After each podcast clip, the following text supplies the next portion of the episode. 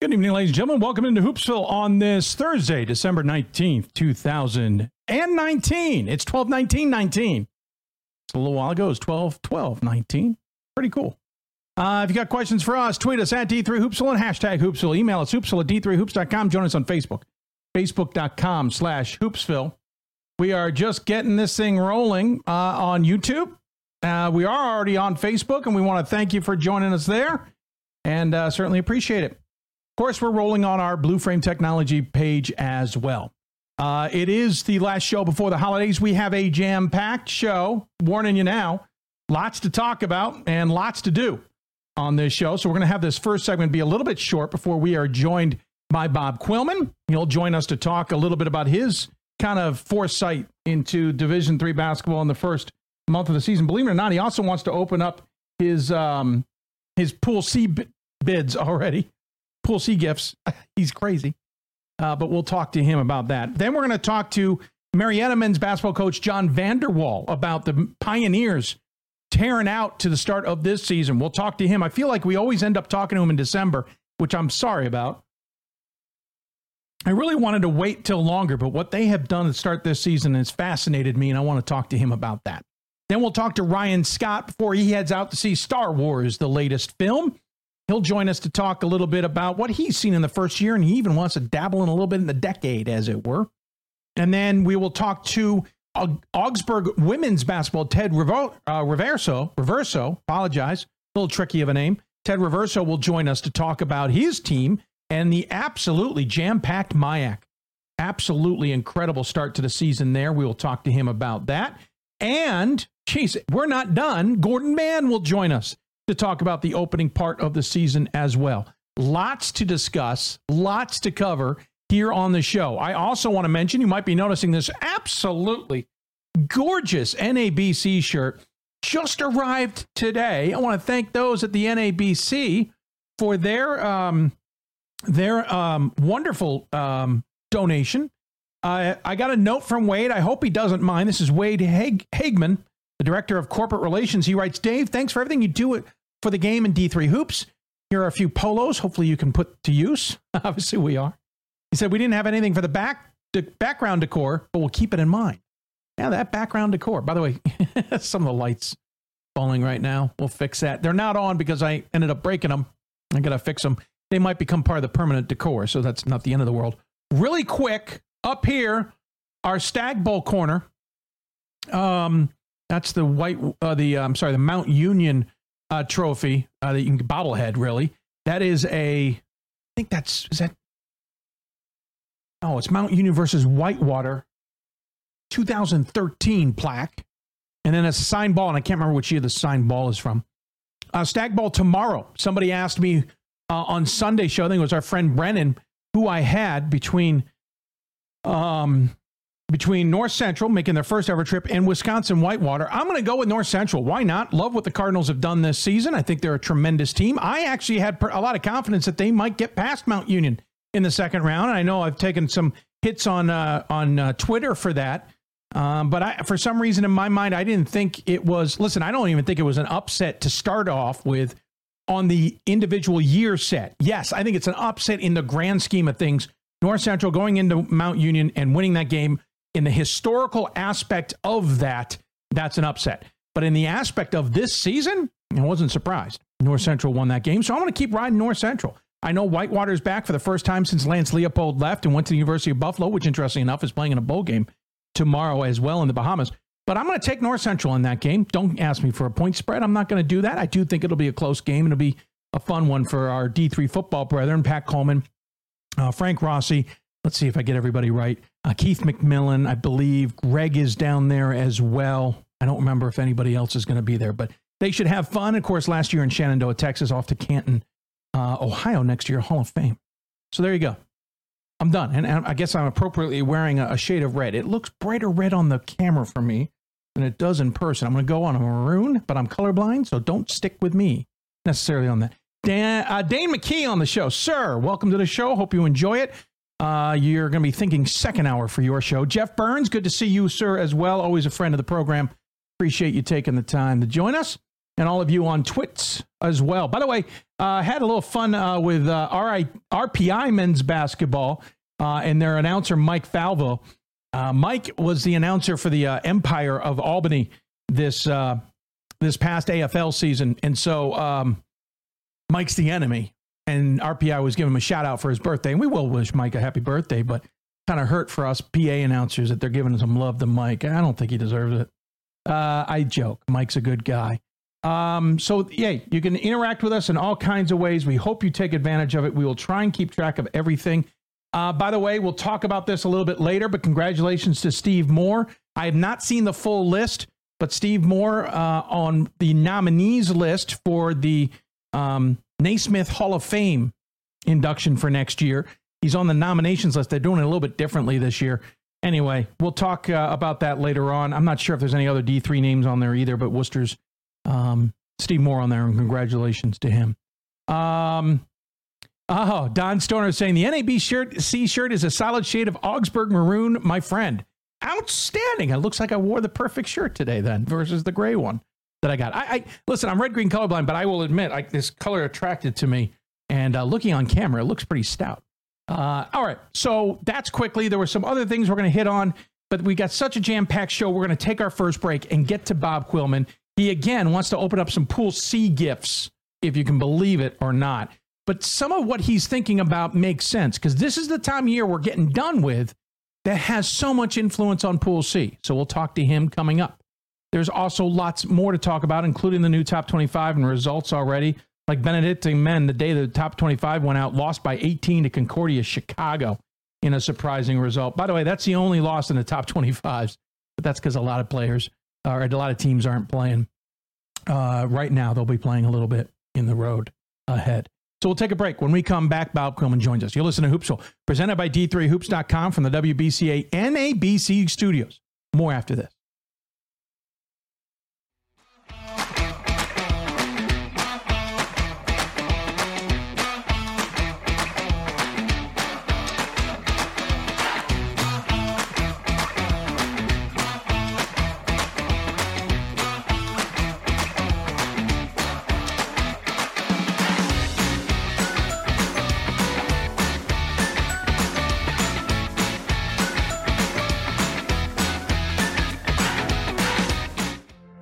Has taught me a lot throughout my life. It's definitely had a huge imprint on who I am as a person. Competing at a Division III level created that opportunity for me to go to college. Not only was I the first one in my family to graduate college, but I was really the first one to even go. Being the first one, I'm breaking that cycle, and, and now that I've graduated, I'm not sure of doors open. And a lot of those are open because I played football and ran track here at Otterbein. College basketball lives in Kansas City at the College Basketball Experience at Sprint Center. The College Basketball Experience is the place to get your game on. It's not a museum, it's an experience you won't forget. Discover the history of the game in the National Collegiate Basketball Hall of Fame, featuring the Gallery of Honor, Mentor Circle, and Honor Theater. Suit up in the latest CBE logoed Nike gear at the CBE Hoop Shop. Elevate your game today and visit the house that college basketball built. For the love of the game, but for those of us who are Division III student athletes, it's more than that, a lot more. Sure, the game is important, but as we work so hard to build both mind and body, it's more about team. That is why NCAA Division III teamed up with Special Olympics, and in giving the gift of sport to those for whom it seemed an impossible dream, we are working to make this a better world. Help us keep that dream alive. You can make a difference. I'm a Division III student athlete, and I know how powerful words can be. The term gay doesn't mean stupid, lame, or less than. So I pledge to speak up if I hear the term gay used in a derogatory way or any other homophobic terms. If you can play, you can play in Division 3. I'm a Division 3 student athlete, and my teammates unconditionally accepted me as part of their family. So now I pledge to do the same for others. If you can play, you can play in Division 3. We are the coaches of women's basketball. We are leaders and teachers, dreamers and winners.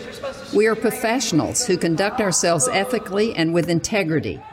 We place the education, safety, and well being of the athletes we coach above all else and teach them the fundamental values they need to succeed in life. We are coaches united for the good of our game and those who play it. We are the WBCA.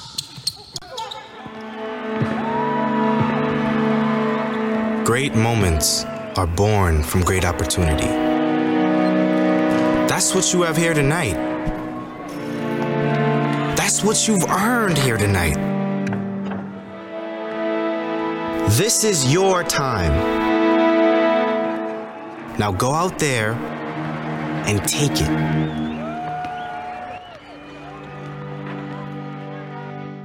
I did receive a non-athletic scholarship upon entering uh, school. I got the presidential scholarship, which was huge for me. I think there's more opportunities for academic scholarships in Division Three. I did receive academic scholarships. Just being involved on campus, being a leader, all those things combined kind of get me recognized. It's a great experience for me.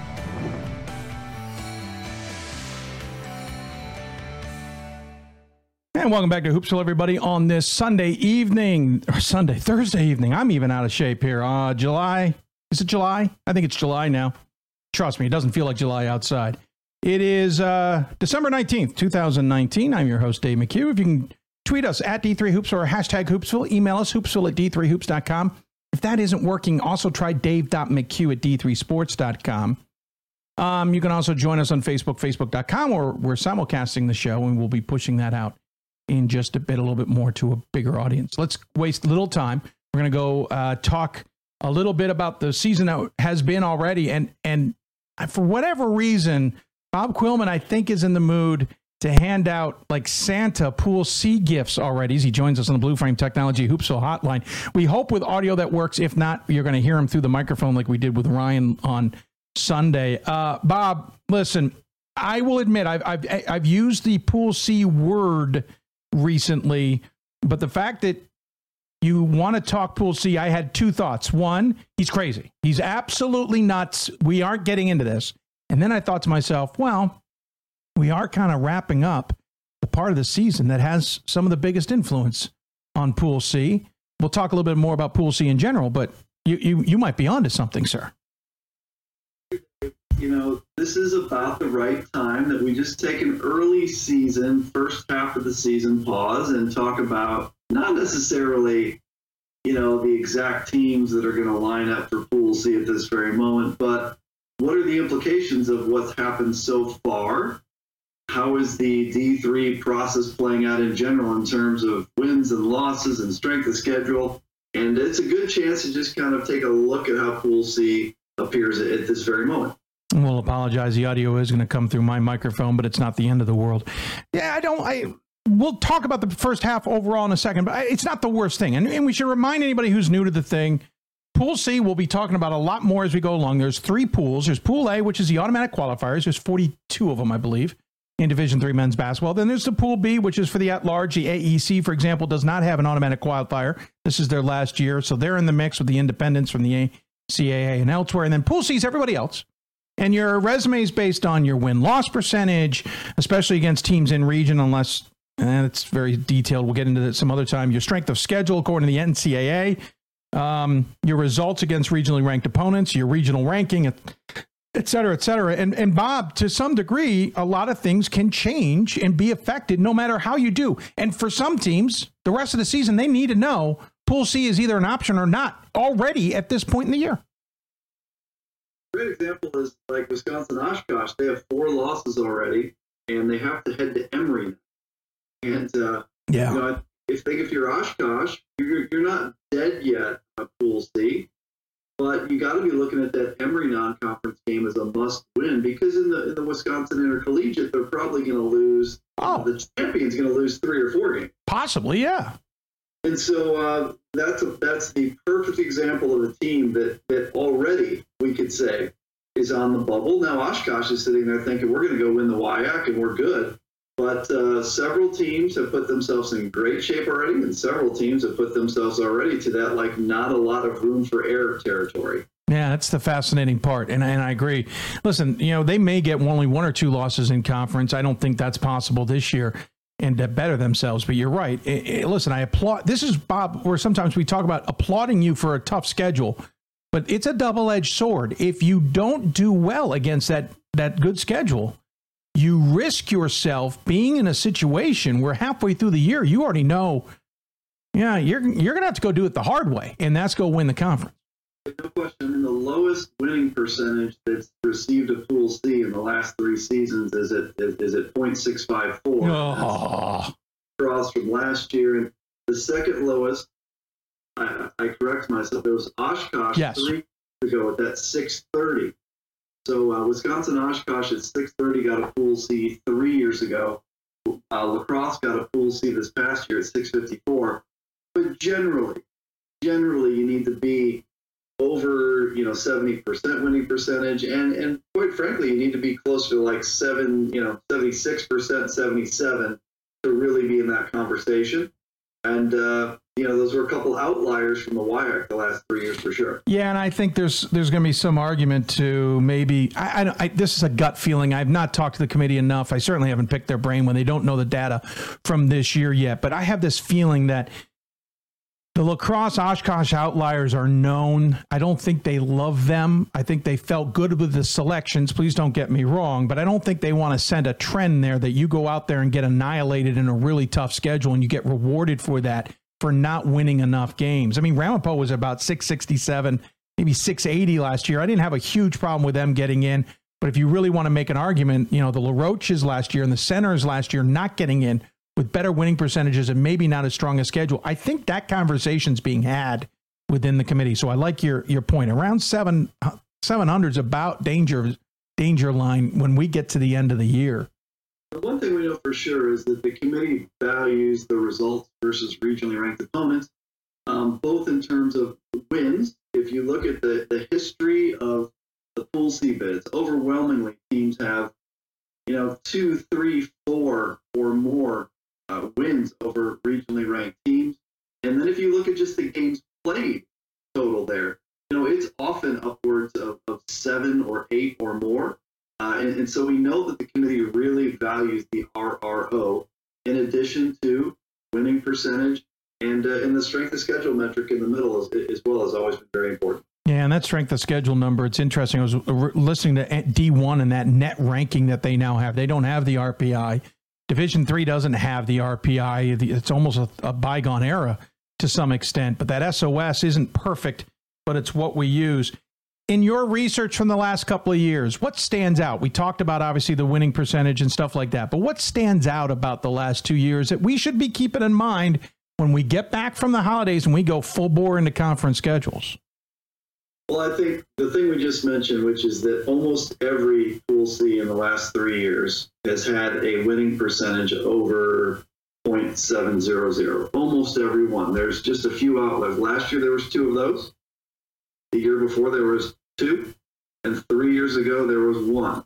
So if you're looking at your your record, I mean, when you get to a point where you're under 70% winning percentage, you're in trouble. If you look at the the strength of schedule number, it seems that the average for the pool C's on, on that metric is somewhere in the neighborhood of like 0.540 or above. Hmm. If, if you're under a 0.54, you're an outlier. Same with the regionally ranked opponents. If you don't have about three or more wins over regionally ranked opponents, you're an outlier. So these are the things that as you're putting your resume together, you've got to be aware of. And at the end of the day, look, you want to go out and win games and win your conference and win your conference tournament. But I think you also have to be aware, like Oshkosh, uh, when you're on the bubble. When you look at things quickly before we, we kind of look at the whole season, but when we look at things, you, you mentioned Oshkosh. What else stands out about what we've seen so far that you think is going to be something we're talking about the end of February, beginning of March? I think we got to look at where the pool C's are typically distributed. So if we look at the last three years collectively, this is how the, the pool C bids have been split out across the region. Northeast has received 15 pool Cs, mm-hmm. the Central 11, the Great Lakes 7, the Mid Atlantic 7, the West 7, the East 6, the Atlantic 5, the South 4. So these things are typically very heavily skewed to the Northeast and the Central. And that's no surprise because you're talking there about the NESCAC, yeah. which always does well in the pool C landscape, and then the CCIW and the WIAC in the Central. Um, those are those are the regions, the Northeast and Central, where I think this year you will see the same type of large volume of Pool C. But I think we have to look at conferences in particular, Dave, on yeah. how this shakes up. So the NESCAC, you know, right now it's a really uh, interesting picture because right now, if you had to give Pool C's out, you could talk about Tufts, Middlebury, Hamilton, Colby, Bates, and probably the last one you talk about would be Amherst. So you have a whole bunch of teams. We haven't even mentioned Williams there. So the NESCAC, how does that shake up as the season plays on? I'm going to stay in the Northeast with the new MAC. So you've got Springfield, WPI, Babson in no particular order. You know, you, you got to think that at least one of those, maybe two, is a really good Pool C candidate come Selection Sunday. You move to the East, and one of the interesting things there is how does the UAA play out? Yeah. And Emory ranked number two, WashU ranked number 10, Rochester putting together a very nice resume right now in terms of Pool C. So you got Rochester sitting in the East. Um, you've also got the Liberty League. You could be talking about uh, Hobart at this point potentially. So that's the East. Uh, and I'm just kind of pivoting around the regions, and I'm going to pause there and kind of let you jump in because I know that you watch the NESCAC very closely. And I think, Dave, you would agree the NESCAC is really deep with Pool C candidates at this early stage. Yeah, I mean, I, I think we're surprised by the, what's going to be the battle in the NESCAC this year because it, Williams may not be the the force we've seen. They're still trying to figure out what is basically a new unit, but they're going to be in the mix. But Colby has emerged. Bates, I, I, maybe on a, a little bit of a weaker schedule, at least has put together a good win loss. I don't know if they survive the NESCAC, NESCAC schedule, but Amherst is going to be in the mix there. You can't count out Tufts. You can't count out Trinity at this point. Yeah, the NESCAC's and Wesleyan. I don't think we've mentioned Wesleyan. Wesleyan has been in the last few years been in the mix, and, and I'm saying that before we even come close to NESCAC play. And again, this can be a topic of discussion we won't get into now. The the NESCAC SOS numbers tend to sway to, or swing to the higher side of things since they don't play a traditional non uh, a, a double round robin.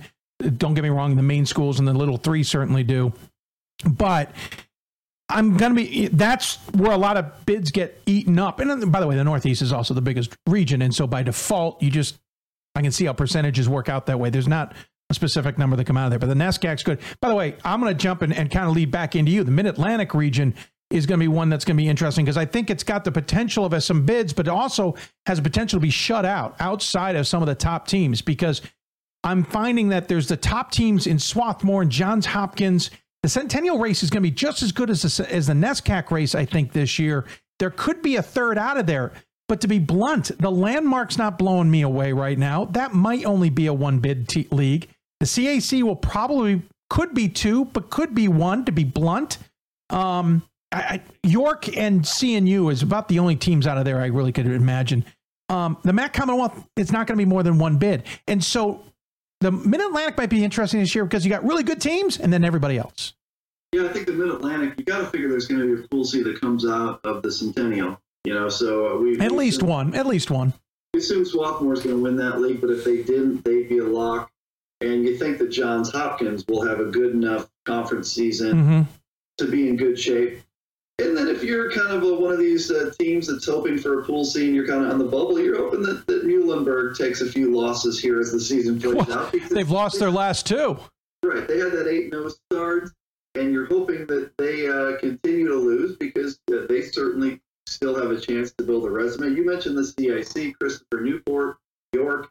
Um, those two teams, both at this point, have, have made a case. Uh, Christopher Newport might be going the wrong direction. Agreed. Agreed. But I agree with you. The Mid Atlantic, let's say the over under on pool season that region right now, if you had to make a line, probably one and a half or two. Yeah, right? yeah, I'm, I'm there with you. Yep, yep, yep.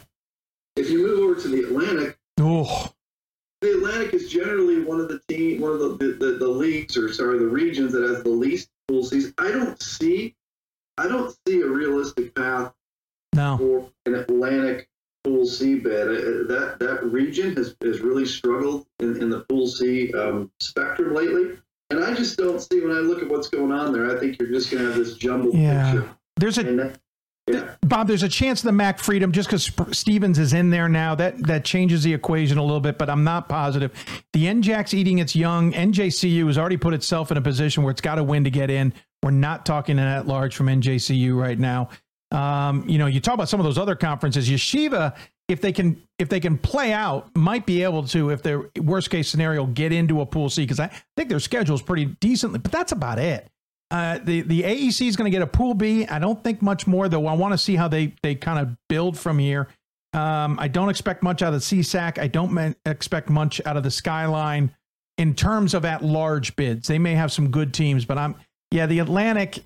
We might see one ex- at at large bid depending on some AQ scenarios. And then you know you, you start moving into the Great Lakes. I think the Great Lakes is another uh, region where there are multiple candidates at this point, but, Yeah. but there's some very confusing races. So like, let's take the NCAC. Wittenberg, way at the top of the poll at this point. Wooster, way near the bottom, but back in the poll. Uh, wouldn't surprise me to see Wooster find a way.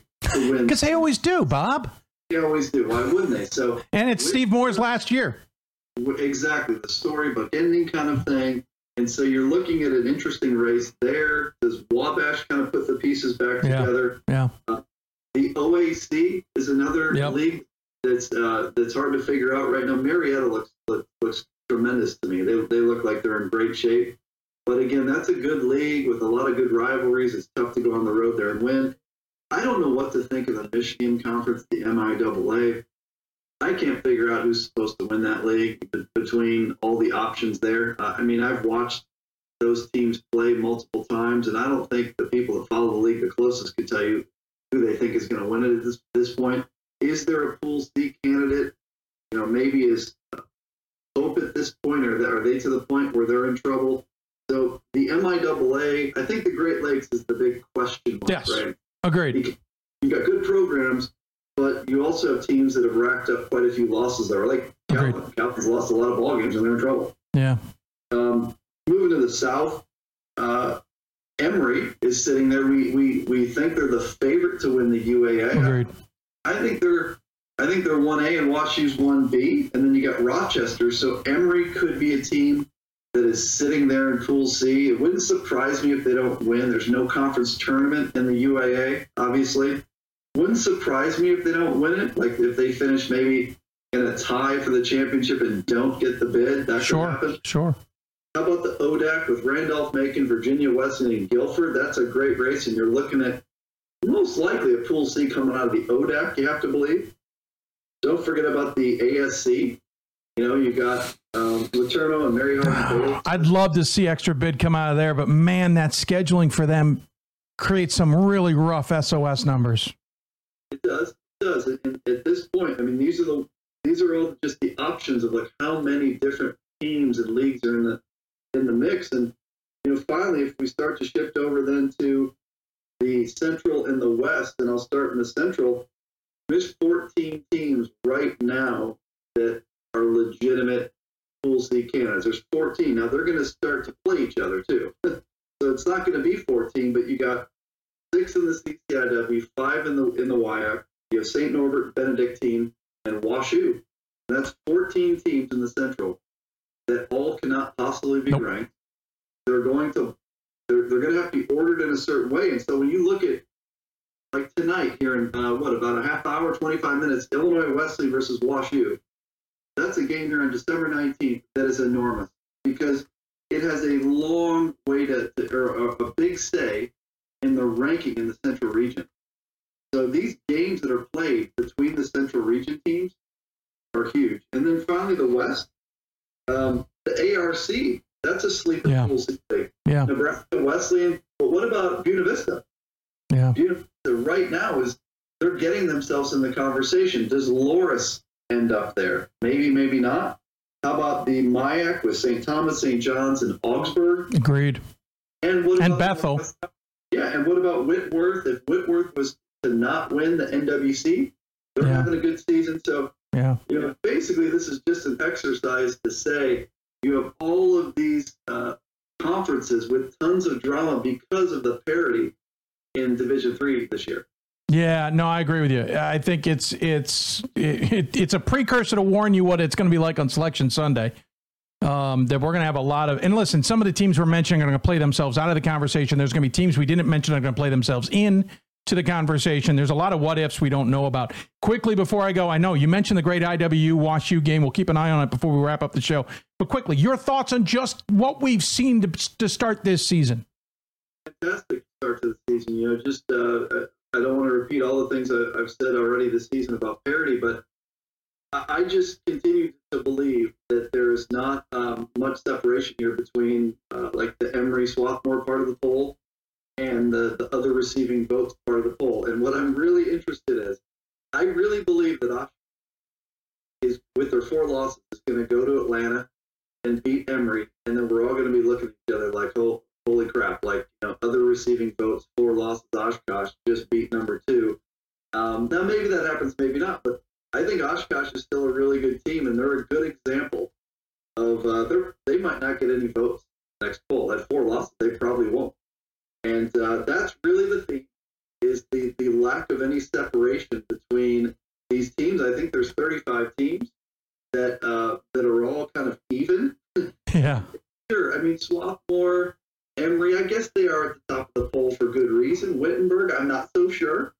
Um, but at this point, Dave, I just I think there's literally like 20 schools that could win the national championship, and I can't remember oh. thinking that in the past. Oh, I agree. I, have got I've absolutely no clue. I mean, Swarthmore's number one team in the country, but it depends on the bracket. There, it it is every year it gets more and more wide open. I think it's possible. I mean, last year was a hint. We saw one of the crazier fours, final fours I think we've seen in sense of who got there and how. And I, I'm I'm already set to not have a clue who get who the eight teams who get to Fort Wayne are and who the two teams that get to Atlanta are. I have no idea. For sure, you know, I think that you know, I'm I'm watching like last week the Illinois Wesleyan play Augustana Sunday afternoon, and and it was a really physical game, really intense game. I'm just thinking, okay, what if Illinois Wesleyan Augustana played Swarthmore? How would that play out? I think that's a pretty darn close game. Like Swarthmore probably is favored on the neutral court by a bucket, but that's how I see this D3 landscape. Is that um, it's just very, very even. And that's why the Pool C thing is important because somehow these teams are going to have to get stacked up in regional rankings. Yeah. And that's be a brutal process. So it's, it's yeah. been a really great start to, to the year so far. Sir, I got to let you go. Always great information. Really appreciate it. I, I refuse to call you whatever they want me to call you on Twitter. That will not happen. But I do appreciate you coming on and being a part of this show and in a much bigger sense this year. Really appreciate it. Thanks, Dave. You have a wonderful rest of the show. You have a great uh, lineup of guests uh, ready to roll here, so have a great one. Thanks, bud. Have a great holiday, and we'll talk to you soon. See you, man. All right. Bob Quillman joining us on the Blue Frame Technology Skype hotline. Really appreciate his uh, insight there. Gonna take a quick break. I know there was a lot of information, folks. You might have questions. We'll try and answer them later. But understand, we're just giving you a taste. We will give you a much bigger sense of what's going on with Pool C as we go through the year. Remember, end of January, we'll have our marathon show that's really when we start diving into that kind of stuff, so on and so forth into February. But we'll talk more and more about Pool C and automatic bids and bracketing as the season goes on. When we come back, we mentioned Marietta on that segment, really off to a great start. Jon Vander Wal will join us to talk about his Pioneers, what is working so well to start this season, and why they're absolutely steamrolling teams early. Can they keep that momentum up when the OAC schedule truly goes into play? You listen to Hoops Hope, presented by D3Hoops.com from the WBCA NABC studios. Back with more after this.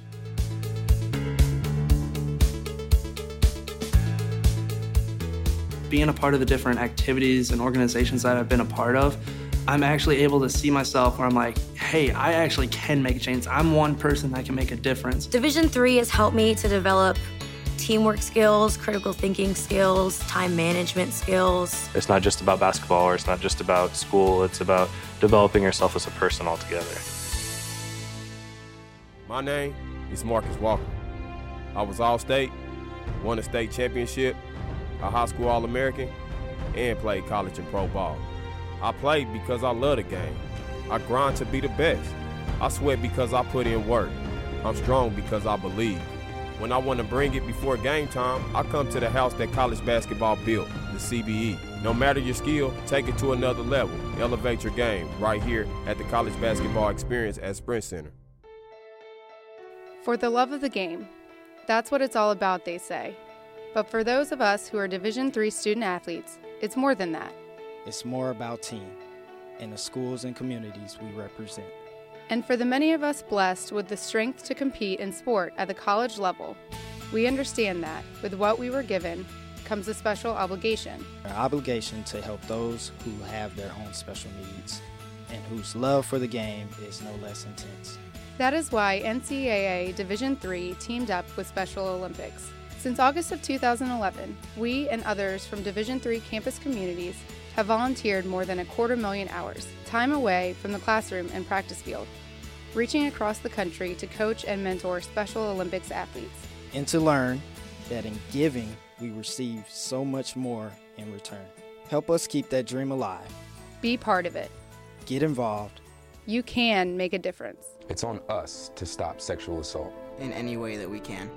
To get a friend home safe. To never blame the victim. It's on us. To stand up. To make our community safe for all. It's on us. It's on us to look out for each other at parties. It's on us. To be more than just a bystander. To step up and say something. It's on us. All of us. To, to stop, stop, sexual assault. assault. Learn how and take the pledge at itsonus.org.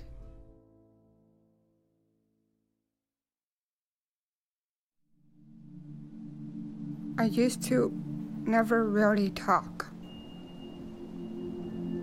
Ever. I was scared and shy.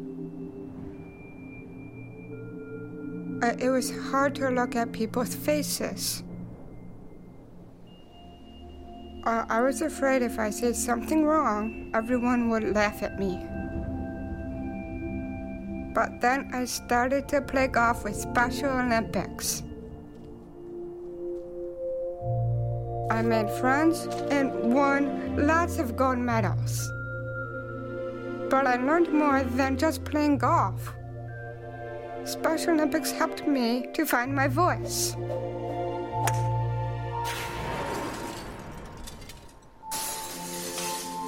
And now everyone else is speechless.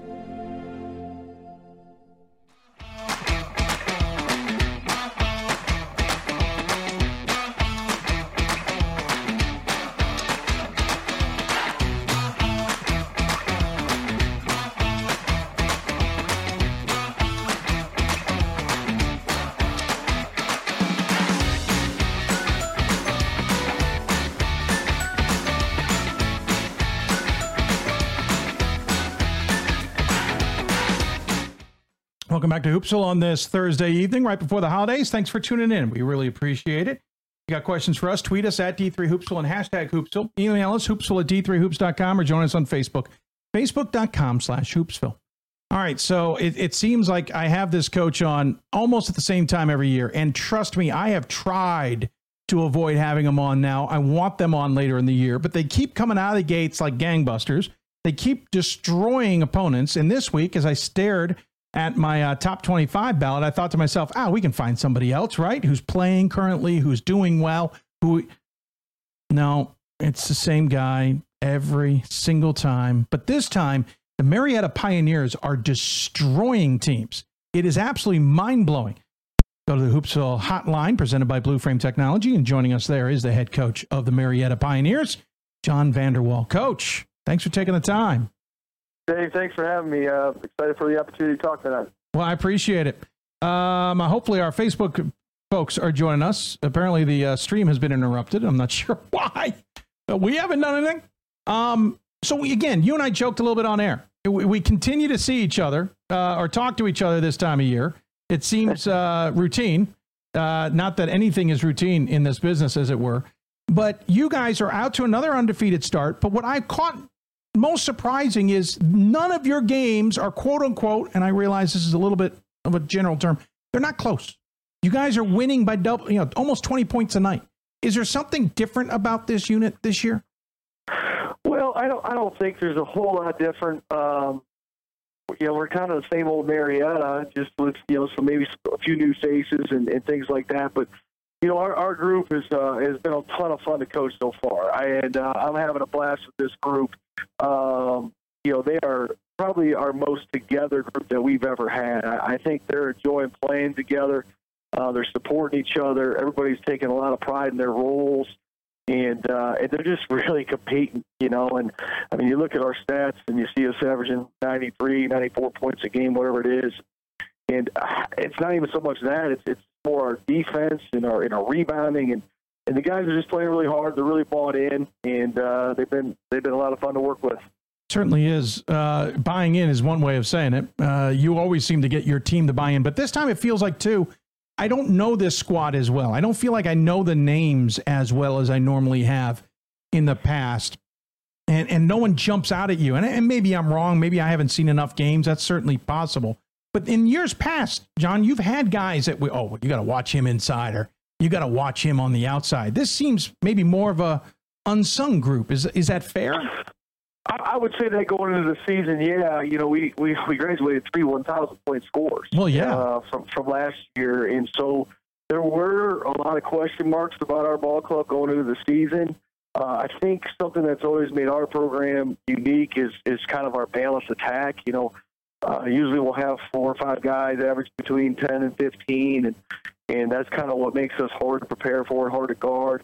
Although this year, you know, our guards have, have really led us scoring, and you know, a name a guy I think you should be familiar with is is probably the name that we've got junior named Jason Ellis, uh, you know, who scored 51 against uh, John Carroll, and and really, you know, we we needed every bucket. That that was our one really close game. Uh, I think we won 104-98 against against Carroll. It's always a, a knockdown, drag out fight against those guys. True. Uh, I see that Jack Carroll jersey you got hanging in the back. Uh, you might have to try to help. Hold on. Here, but, no, uh, no, you you can help me out. I should have mentioned this earlier. That is up there because of their SID. Uh, he's, Okay. he's back in the hospital. No big deal. Sure. But you can help us out yes. whenever you want. But back to the point.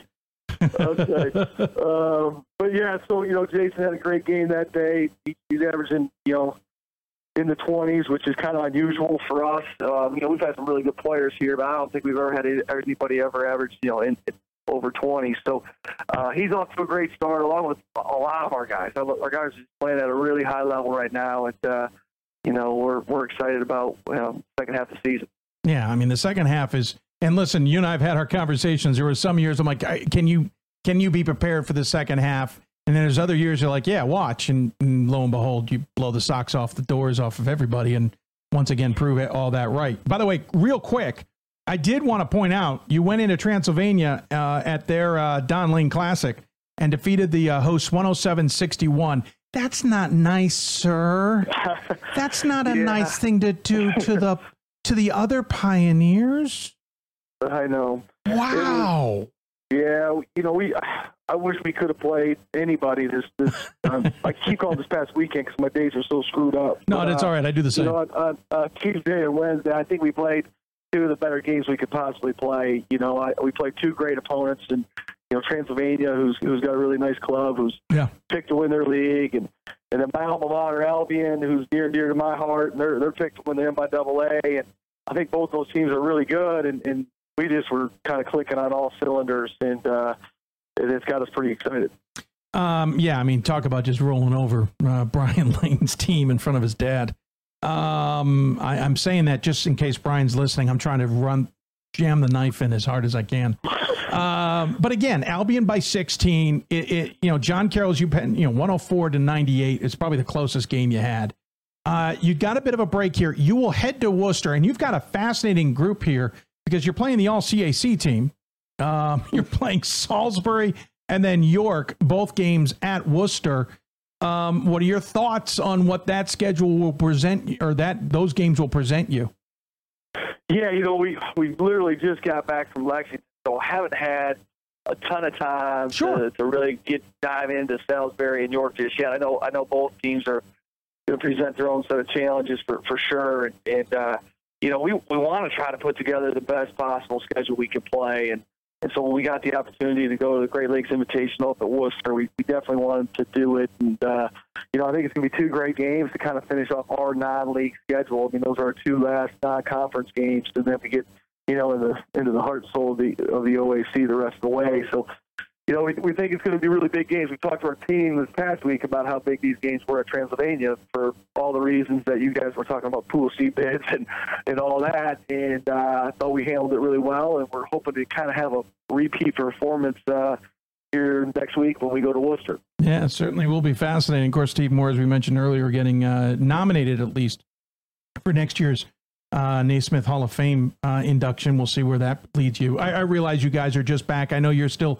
in the middle of, of kind of out there recruiting and, and whatnot. But give us a sense of what the message is now to this team. You, you've got 10 days between games. You're going to go to, to Wooster, which is one of the all kind, kind of all top 10 places to go see Division three basketball. What's the message to the team over the holidays of, of how to prepare for those games? Well, it's it's tough. I mean, you know, we let our guys go home here for six or seven days. You know, you got to give them time off for for Christmas, and so you know that that'll be a challenge. We're, we'll come back and we'll practice on the 26th, 27th, and and uh, try to knock the the rust off them from from Christmas break, and then have to play two really good opponents on back to back nights. So. You know, the, message will be just continue to do what, what's gotten us to where we are right now, and, and that's just competing our tails off on on every possession and really defending and rebounding, and and, and the offense will take care of itself. But uh, you know, we're just going to keep trying to fine tune what has uh, proven to work so well for us. You got a relatively young team. I see what one senior, two seniors on this team. Two seniors, yes. Um, and I think that's oh, that's scary for next year. But J- Jason Ellis leading the way, twenty one points a game. Um, uh, Luke uh, Lucas Isley 14 and a half points a game. And then basically three guys who could be in double figures if the right night happens Tim Krieger, Madison Leidick, and Christian James all at eight and a half or more points a game, just a, snip, a smidge under double digits there. And of course, uh, Krieger and Leidick, you're, you're two of your top leading rebounders. But I noticed a very equal rebounding team. How, how, how important is it that Ellis has a good game? How important is it that everybody else has a good game? Well, you know, Jason's been getting a lot of pub lately because he's really been on tear the last few games, and uh, you know, but before the John Carroll game, I, he was actually, I think, our, our second leading scorer at, at that time. And then when you post a 51 number, that that helps the average, you know, a, a little bit. But uh, you know, I I still think we're just a really balanced attack. Although you know, Jason's really had a hot hand, and it requires a lot of attention. And and that in, in, in return, I think is going to open up a lot for the other guys. Um, I think we've got seven or eight guys that could be our leading scorer on any given night. Uh, and obviously, Jason's putting up bigger numbers right now. But we're not the kind of team that's going to, you know, we're not going to put in 10 new sets tomorrow to try to get Jason the ball. We're going to we're to run our stuff and do what we do. And if Jason gets shots, great. And if uh, if the other guys get a bunch of shots, that's that's okay too because we feel like we've got a really balanced ball team. Sure. Talking to Coach Jon Vander Wal, a couple more minutes here with the Marietta Pioneers basketball squad. Uh, your your team on average is scoring 93 and a half. You're only allowing a smidge under 69. Is that truly what we're going to see at the end of the season, or is this because a product of you got out to a good start, but you haven't gotten in the middle of the OAC yet? Well, sure. You know, and I, hope you're seeing this at the end of the season, right? But uh, you know, when you get into conference play, I think everything changes. You know, and, and the Ohio conference, Ohio Athletic Conference, is such a tough conference from top to bottom, and we've got phenomenal coaches in our league, and you know, those teams are all a lot more familiar with us than what these non-conference teams are. Uh, you know, so I, you know, I think we get into OAC play, we're going to have to grind it out a lot more. You know, those teams are going to have us scouted extremely well, and, and they just kind of know how to play against us. I, I always think it's yeah. a big advantage for us playing non-conference teams that haven't seen our stuff, don't know everything we do, you know. And, and so it, it it'll be tougher. It's going to get tougher in league. There's no doubt about it. But um, you know, our guys will be ready for that challenge. Uh, one other question about the OAC. It, it, looks like it could be another tough season. Baldwin Wallace on paper seems like it's going to be a tough team this year. Mount Union, I think, is one everyone's kind of sleeping on a little bit. But from your vantage point, what how is this OAC going to shake out? Obviously, it's you guys and everybody else, but how from your vantage point, but how how do you see the OAC shaking down? Well, you know, Mount was actually picked to win the league. Um, you know, ahead yeah. of us, so they've they've got a ton of talent, and uh, you know, they're they're they're a scary group, and you know, and, and as you mentioned, BW is a good team, and, and Carroll has racked up some early season losses here, but you know they can get it rolling big time, and it's it's going to be a dogfight every single night, you know, and, and you really, it's really hard to predict in December how the OAC is going to play out, right? I mean, it's uh, it's kind of a crapshoot, but you can, it's going to be competitive games night in, night out, you know, and uh, we're just hoping to to keep staying at the top and be there again this year. Certainly makes sense. Uh, curiosity. Uh, there's been some interesting coaching changes in the last couple of seasons in the Great Lakes, but also outside of that. And every once in a while, your name will pop up. and Someone will be like, "Oh, it's a it's a no brainer. He's gonna definitely go da da da." Listen, I know nothing's a no brainer. I'm just curious. What is it like to be coaching Marietta, to be in South Ohio, and and have you ever been tempted to leave what you have now, for argument's sake, built there?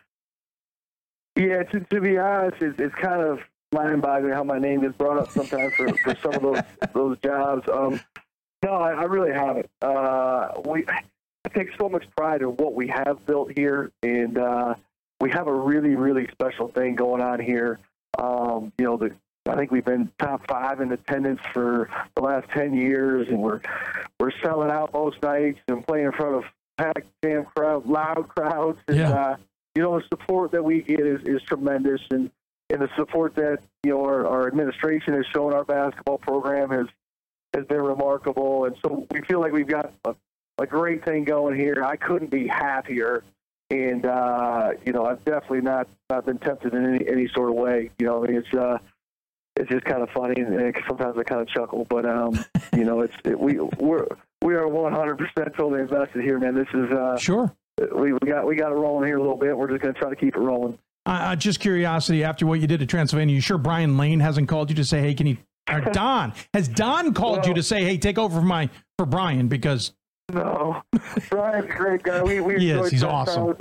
He did look at our roster and notice that we only had two seniors and told us we weren't invited back. I was wondering. but, uh, I was wondering if you've absolutely burned that bridge for for, enti- for the entirety of things. Um, sir, really appreciate the time. I know you're busy, so we'll let you go. Um, I, I will get you on by the end of the season. I highly suspect talking about this crazy OAC and, and how you guys finish.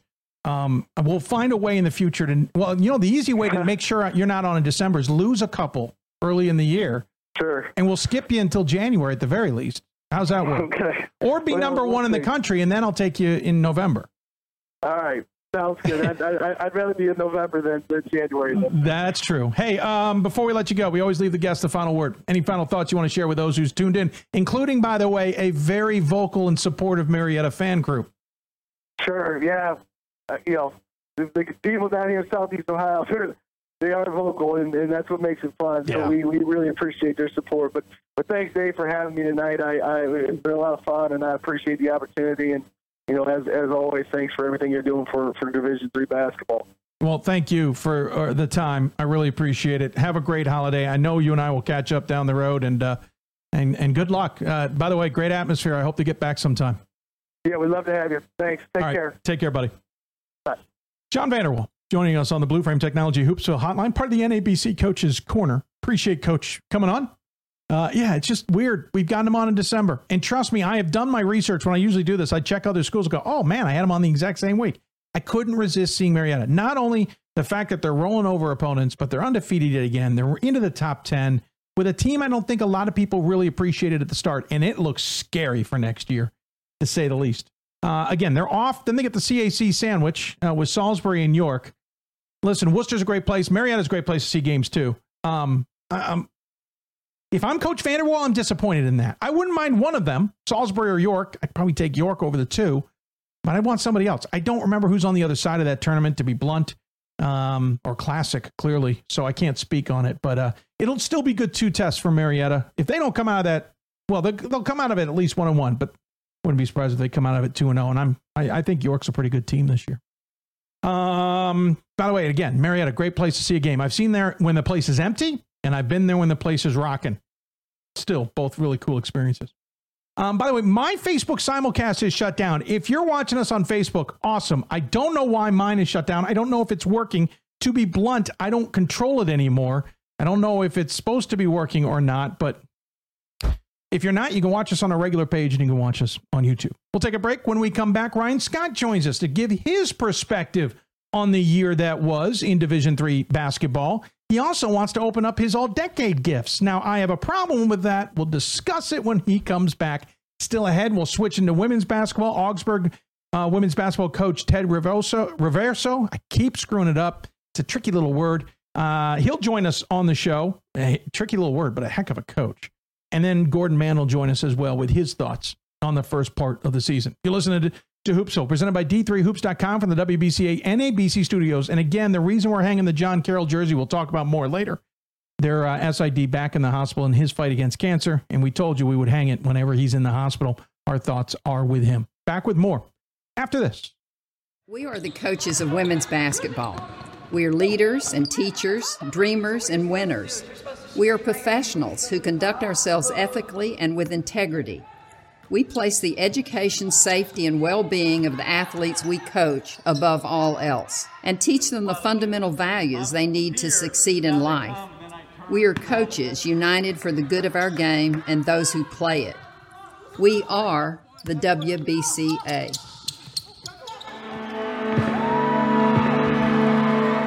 Great moments are born from great opportunity. That's what you have here tonight.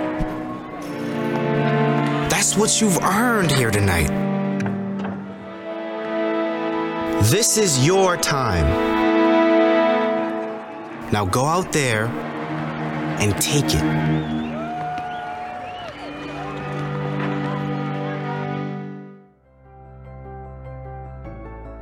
It's on us. It's on all of us. And it's time to act now. It's on us to start the change. It's on us to be the change. It's on us. It's on Division 3. It's on all of us to stop sexual assault.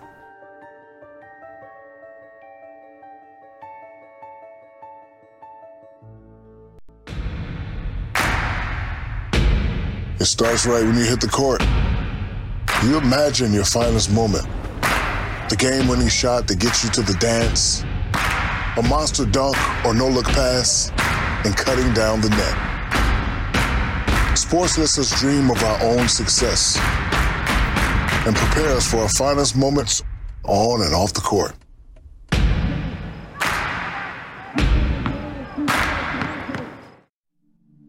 I used to never really talk. Ever. Uh, I was afraid if I said something wrong, everyone would laugh at me. But then I started to play golf with Special Olympics. It helped me to find my voice. And now everyone else is speechless. Division 3 allows you to give yourself to other things.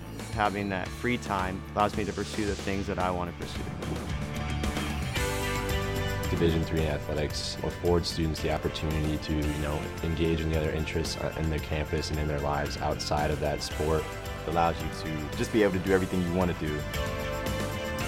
I wouldn't change it for the world.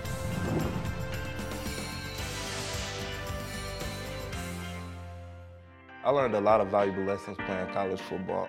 I never thought about the health benefits of exercise until I actually started to talk to coaches in college. It's not only just for performance, it's for life. My coaches instilled the importance of well-being, not only building up strength, mental health, getting enough sleep, eating properly is all what it is to be healthy. I decided that I want to go into personal trainer and share my knowledge that I obtained in college about physical and mental well-being. I'm a Division III student athlete, and I know how powerful words can be. The term gay doesn't mean stupid, lame, or less than. So I pledge to speak up if I hear the term gay used in a derogatory way or any other homophobic terms. If you can play, you can play in Division 3. I'm a Division 3 student athlete, and my teammates unconditionally accepted me as part of their family. So now I pledge to do the same for others. If you can play, you can play in Division 3.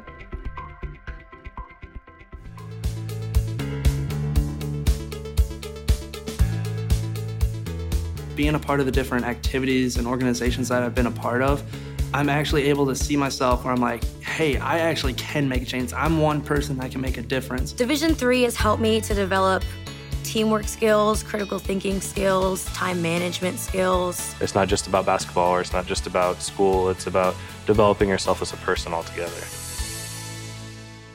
My name is Marcus Walker. I was All State, won a state championship, a high school All American, and played college and pro ball. I played because I love the game. I grind to be the best. I sweat because I put in work. I'm strong because I believe. When I want to bring it before game time, I come to the house that college basketball built, the CBE. No matter your skill, take it to another level. Elevate your game right here at the college basketball. And welcome back to Hoopsville, everybody, from the NABC WBCA studios, presented by D3Hoops.com. Hope you're enjoying the show. Uh, we've already jammed in a lot, and we'll continue to jam in a lot, as they say. So if you got questions for us, tweet us at D3Hoops or hashtag Hoopsville. Email us hoopsville at D3Hoops.com or join us on Facebook, Facebook.com slash Hoopsville, where people are messaging me, despite the fact it looks like Sky, uh, the simulcast is not working. I don't know why. Uh, I don't control that, but we'll move on anyway. Uh, Ryan Scott joining us on the Blue Frame Technology Hoopsville hotline. And, sir, good to see you as always. We're getting a little bit of a hit in your video, but I think we're okay. Um, so, Bob dove into his pool C gifts. Uh, and then we got to ha- get him to talk about a little bit of what we've seen so far this year. From your vantage point, where do you want to start? Your ridiculous gifts, and I'm saying that tongue in cheek, or do you want to start with uh, what we've seen so far this year? Uh, I mean, let's talk about the year so far. I think All right. it's been really exciting. Go for it. Um, just the, uh, you know, I think I mentioned on Sunday, just the number of high level games that we've seen so early in the season. And, and the other thing is, is, and I, I know you and Bob got into it a little bit, the notion that there's probably 50 teams that could win against any of those other teams on a given night, right? Yeah. Uh, just before he came on, I was watching Yeshiva's playing Moravian tonight. I've seen a bunch of Yeshiva games this year. Um, you know, that's a team that, you know, they aren't as good maybe as the teams at the top of the poll, but they're good enough they could beat anybody on any given night. Uh, and I just think there's so many of those, you know, five or six probably in every region um, that could really give anybody a, game. And that's something we haven't often seen. Yeah, I, agree with you. By the way, uh, Ryan's audio is there. We're leaving that for whatever, whatever reason on our system. Uh, the video's blipping. Doesn't matter. You can hear what his point is. Um, yeah, I think, I mean, we're going to have teams left out of the tournament who certainly deserve to be in. We'll probably have some controversial picks. It always happens. But it's fascinating because every night now, Ryan, we get something worth watching. And sometimes it's you reminding me with a comment on our Slack channel, go, oh my gosh, such and such. I'm like, oh, darn it. I got to go run to a game. I'm so used to sometimes going, you know what, there's no games tonight. Yeah, I mean, it, I, I feel like even last year it was maybe two nights a week that there was really something worth watching. Now it seems like literally every single night we've got uh, a great game going. Yeah, no, I agree with you. Um, what was it? Um, you, you, oh yeah, let's go into this real quick. Are there any teams? We're talking men primarily here, folks. Any team? What, who are the surprise teams out of each region? Let's go that way. Uh, Do you have a team that has jumped out at you, then surprised you in every one of the regions we've had so far? And, and obviously, there's eight regions. You choose where you want to start. Um, I mean, uh, Babson was one in the Northeast that um, has jumped out to me. You know, it just that they didn't have a great season last year, and they didn't have a lot of changes, right? Right. Uh, bringing in Ainge is going to be helpful, but he's really more of a distributor and a point guard. Um, but they're just playing great defense, and they've got a lot of guys contributing. They really seem to be working together as a unit.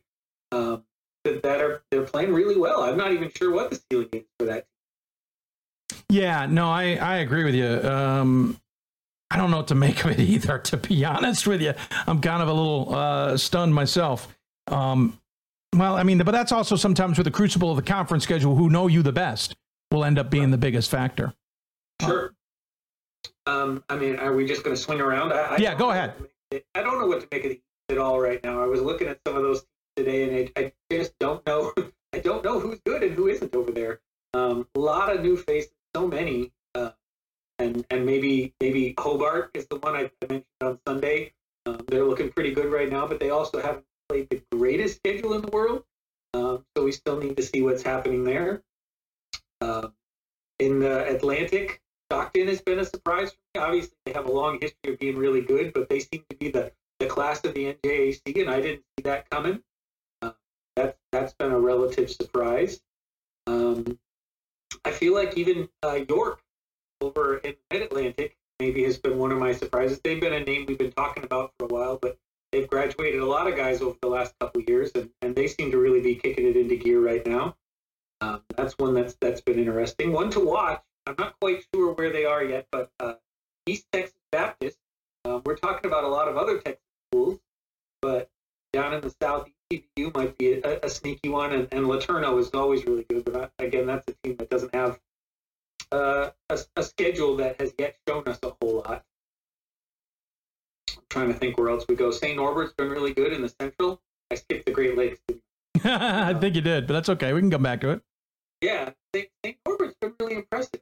Um, I, I yeah wasn't really sure what to make out of them, um, and they're way down the list.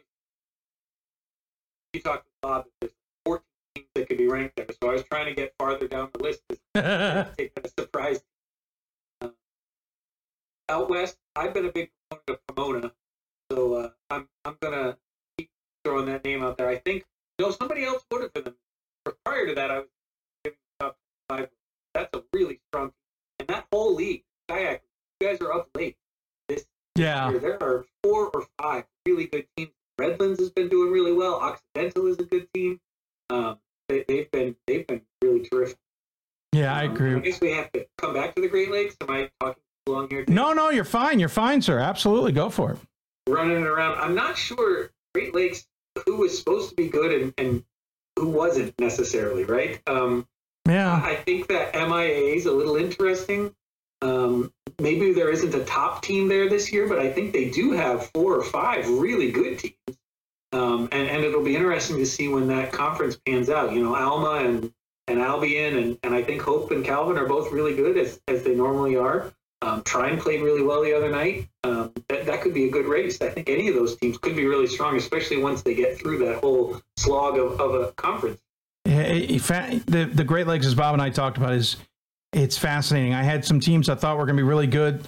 They haven't gotten out to the starts I expected. There were teams I thought might be in play who are off to tremendous starts, and then there's going to be somebody who come catches me by surprise.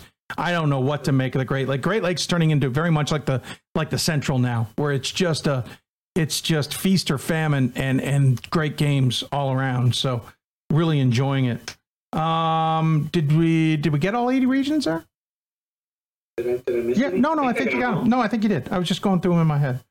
Um, all right, so I'm going to let you, since you did all the hard hard lifting there, sir. I'm going to let you go on a topic that I'm not exactly a fan of. I am personally a man who does not believe a century or a decade starts until you hit year one, because there's no such thing as year zero. But everybody gets into the oh, it's closing down the decade. Where we got to have our old decade stuff.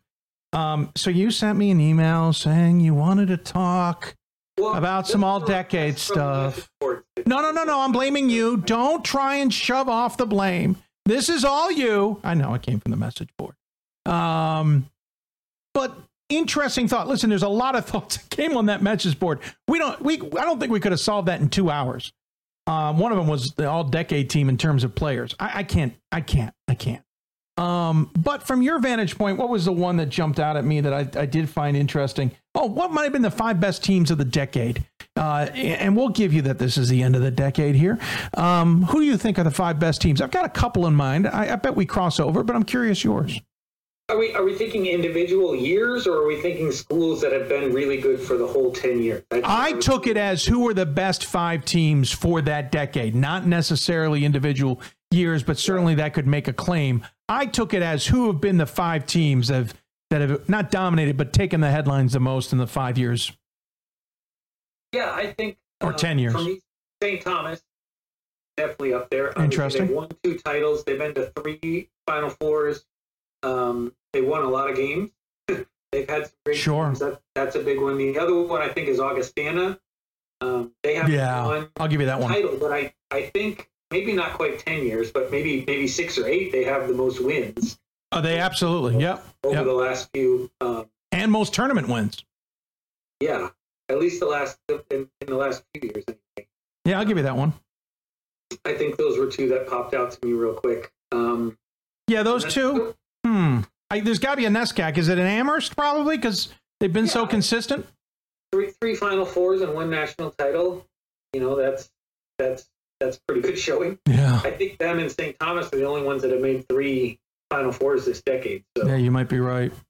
that's pretty good. I think I would have give I would have gotten Whitewater in that conversation if they hadn't had the last couple of years just not be as big a factor. Um, but remember, there was a chunk of time there where they were they were a force, um, better than Stevens Point. Um, But I, I don't know if I can definitely put them in that top five. I think you got to talk Whitworth or Whitman. Um, maybe it's Whitworth because Whitman kind of came on near the end of, of the decade. Whitworth's been so darn consistent for so darn long. They might have to be in this conversation. Yeah, that's so hard because of the geographic Agreed. nature of that. You Agreed. know that, that they don't get really a fair shot when it comes to the tournament. You know, Agreed. Whitman made the Final Four that year, and they gave I think Babson the best game um, Oh, absolutely, that they saw. absolutely. You know, and and again, that's one of those that maybe the last five years, Whitman would certainly be one of the top teams. Um, but if you're going back the whole decade, um, you know, may, maybe that's it, it's Stevens Point, perhaps. Yeah, I thought about it. It was either them or Whitewater. I felt if if you get, but then again, Stevens Point's last couple of years hasn't been as strong, and I don't know if you, you punish them or not. And I don't mean punish; that's a horrible term, but I don't know if you downgrade them as a result. I think that's what makes it tough. I think that's a really tough equation. I mean, if you talk consistently, I mean, there's a lot of good teams. I mean, Wooster's been in every single NCAA tournament. Yep. And I've tried to find some, you know, last 10 years wins list, and I couldn't really find that. I'm sure it's out there somewhere. I just had, wasn't able to, to drag it up today. And you have some of those teams that, like Williams and, and Illinois Wesleyan, had some real top, you know, national contenders earlier in the decade, and maybe haven't haven't had the same level since then. But then more recently, like you said, there's like a Whitman or even a Christopher Newport that's been to the Final Four twice in recent years, or Oshkosh, obviously, sitting on two straight, you know, championship game appearances. True. Um, but the ones, like you said, Amherst, St. Thomas, Augustana really stood out, and then it feels like those those Wisconsin teams just sort of trade off every couple years, being Yeah, we just best in the just take the whole group and put them as one. it's a fair point.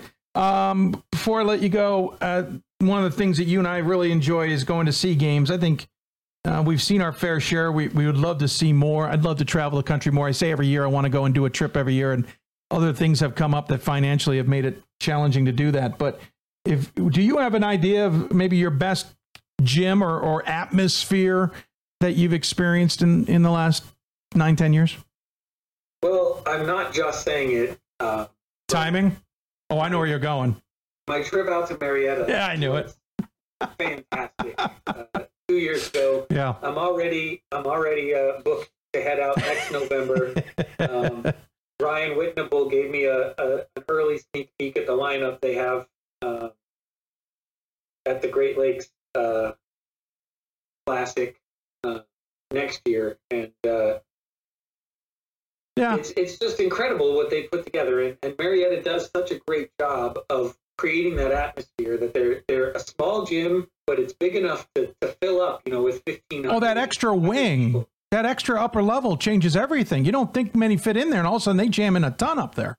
Right. They got the DJ going and lights.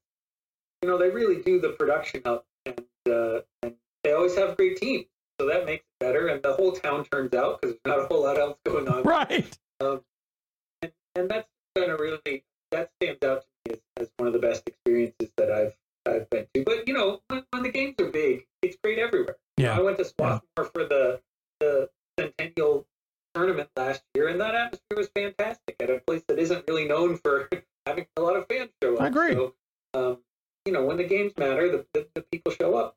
There have been some great atmosphere I've seen on video. I'm not going to count those. It's the ones I've been to.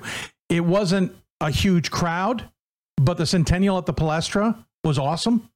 Yeah. Uh, one of the cooler experiences getting to call those games and just darn it all, I was at I was at at a score at a scores table at the Palestra calling basketball games. I mean, stop it. It's just awesome. Um, Marietta, I, I I double dipped. I got the worst atmosphere Marietta has ever had, and I had probably one of the best atmospheres Marietta ever had in different years.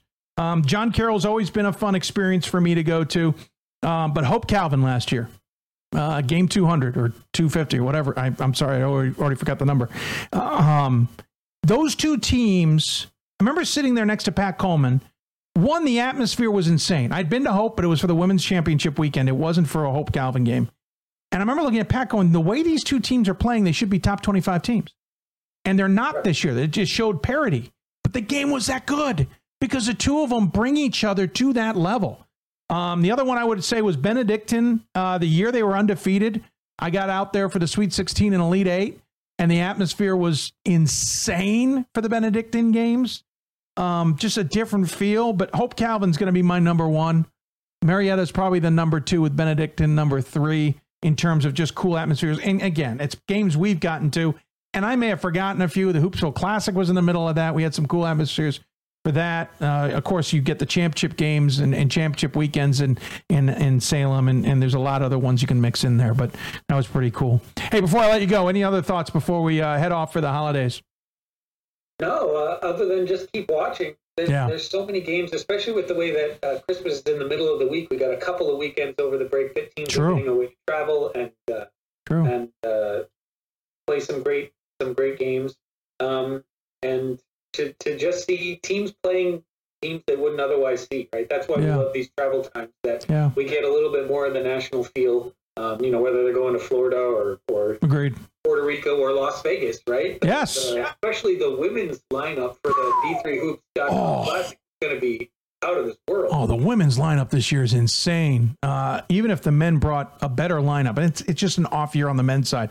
The women are stealing the headlines this year. I cannot wait. And and um, nothing against the men, but we're going to peak with the women's games every day, uh, and then and then play the men's games, which is a little bit different. But really looking forward to that. We'll talk a little bit later with Gordon about that. Thanks, sir. Appreciate it as always. Um, is I guess that's your final thought for the for the Cool. Absolutely. Hey, I know you're going to go see Star Wars. Go enjoy it. Ignore the, the skeptics. I heard some great reviews. I will see it eventually. Don't tell me anything. Well, right. That's why I'm going. I hate being, having those things spoiled for me. I learned how to to the theater, but I learned how to mute a hashtag. So I muted two hashtags on Twitter today. Rise, uh, whatever the name is, what Rise of Skywalker and Rise of the Skywalker, because apparently people are stinking on the the there. I learned that today, and I'm so thankful I have. Nothing get well, it'll be spoiled for me eventually. Sir, en- enjoy that. Have a great Christmas, and I'll look forward to talking to you down the road. Thanks. Absolutely. Take care. Ryan Scott joining us on our Skype Blue Frame Technology.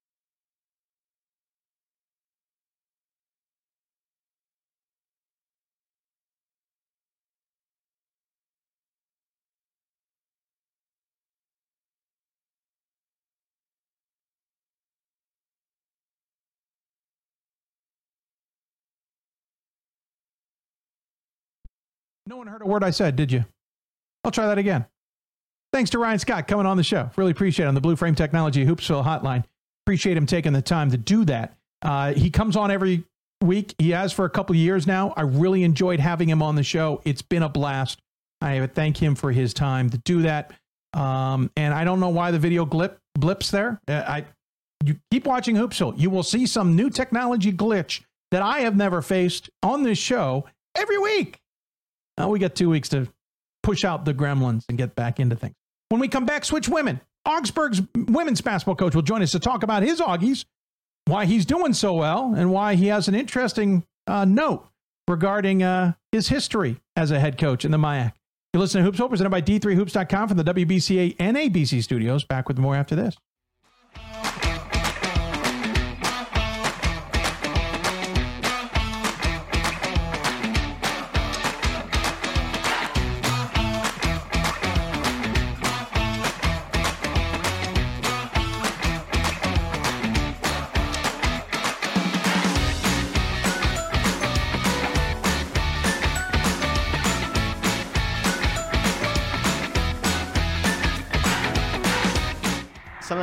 Discovered in myself is that if I have a goal, I can accomplish it.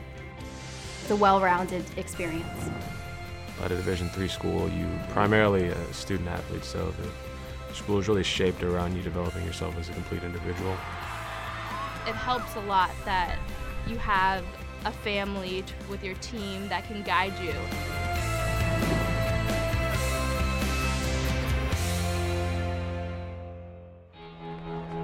Cheer for the stumbles. The he shoulda had that's. And the tears that linger. For in those moments, greatness lies. There, you will find the provoked, the determined, the unified. It's in those moments that champions are born. College basketball lives in Kansas City at the College Basketball Experience at Sprint Center. The College Basketball Experience is the place to get your game on. It's not a museum, it's an experience you won't forget.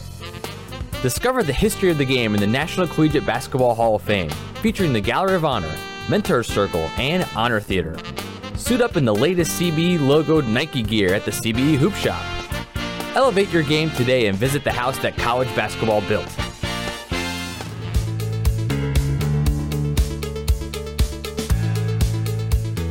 Being a part of the different activities and organizations that I've been a part of, I'm actually able to see myself where I'm like, hey, I actually can make a change. I'm one person that can make a difference. Division 3 has helped me to develop teamwork skills, critical thinking skills, time management skills. It's not just about basketball or it's not just about school, it's about developing yourself as a person altogether.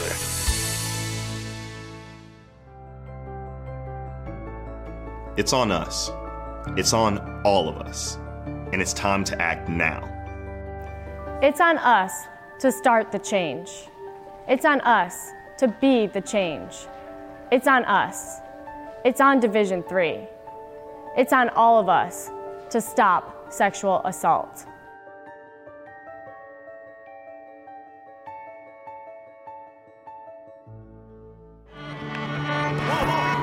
I coined my definition of success in 1934. My definition of success is peace of mind attained only through self satisfaction and knowing you made the effort to do the best of which you're capable. It's like reputation and character. Reputation is what others perceive you to be, character is what you are. We are the coaches of women's basketball. We are leaders and teachers, dreamers and winners. We are professionals who conduct ourselves ethically and with integrity.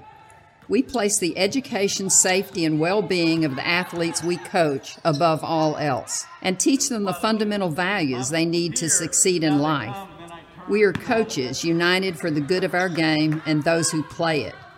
We are the WBCA. Welcome back to Hoopsville on this final show of 2019. We'll take a little bit of a break and be back in 2020. Of course, we've been talking about that much of the show. If you need any reminders, we'll be talking about it before the end of the show.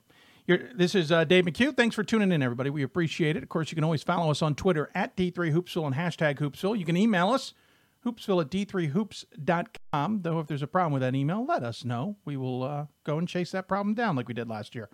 You can also join us on Instagram at D3Hoopsville, though we don't follow that during the show. And don't forget, also on Facebook, facebook.com slash Hoopsville. Also on YouTube, by the way, youtube.com slash D3Hoopsville, where uh, we simulcast the show. And if we ever have special videos, we'll load them up there as well. All right, so we're going to switch gears, talk women's basketball now. And coming up, we'll still talk to Gordon Mann about what he sees in the first few months of the season and what he sees may be coming in the next few months of this season. One of the uh, things that jumped out at me, especially in the last top 25 in, for D3Hoops.com, was the MIAC has four teams ranked. Of course, they include St. Thomas, though they're a bit on a slide right now. And one of the teams that is responsible for that slide is Augsburg. The Augies are 9 and 1, uh, haven't played in a week. That doesn't mean we don't want to talk to them. Joining us on the Blue Frame Technology Hoopsville Hotline, it's their head coach, Ted Reverso. Coach, thanks for taking the time. Hope I said the name right. Uh, it's close enough, Dave. I've been called worse, but I, uh, that's pretty good. Well, let's correct it for the record, just for everybody out there. It's Riverso. Riverso. I always I, I, I want to play with it, but we'll get it. Um, first and foremost, if nobody knows, uh, we'll go to the history a little bit here first. You know this kind of basketball in this part of the country really well. You used to be St. Thomas's head coach before you decided to dip your toes in the D1 waters, and and now you're the head coach of Augsburg now in your fifth season. This is not unfamiliar territory, and if anybody knows how to get through the gauntlet of a MIAC schedule, it certainly is you. Well, I was fortunate enough, uh, Dave, to have uh, you know, a lot of my career at St. Thomas, and uh, it was fun. It was really fun, and um, you know, to come back into Division Three after spending some time away from it has been very rewarding. Um, and I, again, I'm, I feel very fortunate to be able to go back and do what, uh, you know, uh, something I'm really comfortable with. It certainly is interesting because you guys defeating St. Thomas, the last game out for you guys a week ago in overtime, ended a 36 game road losing streak for the Augies. And I kind of chuckled to myself because I thought to myself, he's responsible for most of those losses if you think about it. Well, I, well, I, I, I'm not responsible for the 36 losses. well, a uh, lot of them. let's get. Uh, no, I mean I wasn't the coach here when we were losing those games. Right. So no, I mean you were over at St. Thomas. But, uh, well, we uh, we had a good run over there, and um, you know I'm sure that uh, a lot of people would like to. Change the outcome of a lot of those games. But um, uh, you know, uh, being on the other side of it and and uh, looking at what they've accomplished, uh, I, I think it's uh, it's impressive and it's it's hard to do. So. Um, building up a program to uh, at least be competitive with them uh, has been the challenge, and I feel like um, you know our last game out uh, really showed that uh, maybe we've closed the gap a bit. Sure. When you look at preparing for a game like the Tommies, especially at their place, can you really go back into the vault, as it were, and what you knew about St. Thomas and to prepare the team, or is it since it's a new coach, relatively speaking, not the coach, obviously you being there and a different program and all that, it's it's really just not relevant. Well, I think there are certain things that successful programs do well, and I think that you can go back and look at successful programs, and in particular, maybe what St. Thomas has been doing, and talk about you know some things that need to change in order for you to be competitive with them. So I think that that's the experience that you can draw on when you're preparing to play for them, and then you know making sure that. Um, you know the success that we had when we were there and and what kinds of things we did can we bring some of those things to our current situation? What do we need our team to do? How do we need our team to play in order to beat them? So those are the kinds of thing, uh, things I think we drew on in order to um, um, to prepare for them. You have quickly brought Augsburg into the conversation on the women's side. And really as you know for a long time this was St. Thomas's conference to dominate Yes, there were programs that would enter the fray into the top two to four range, but no one could touch St. Thomas. They've now lost back to back games. You guys are part of that conversation. Nationally ranked for just a second time or second year in D3Hoops.com, first time ever in the WBCA poll. How does how how you kind of hinted at how difficult was it in the five years you've now been there to get the program up to the top of the MIAC?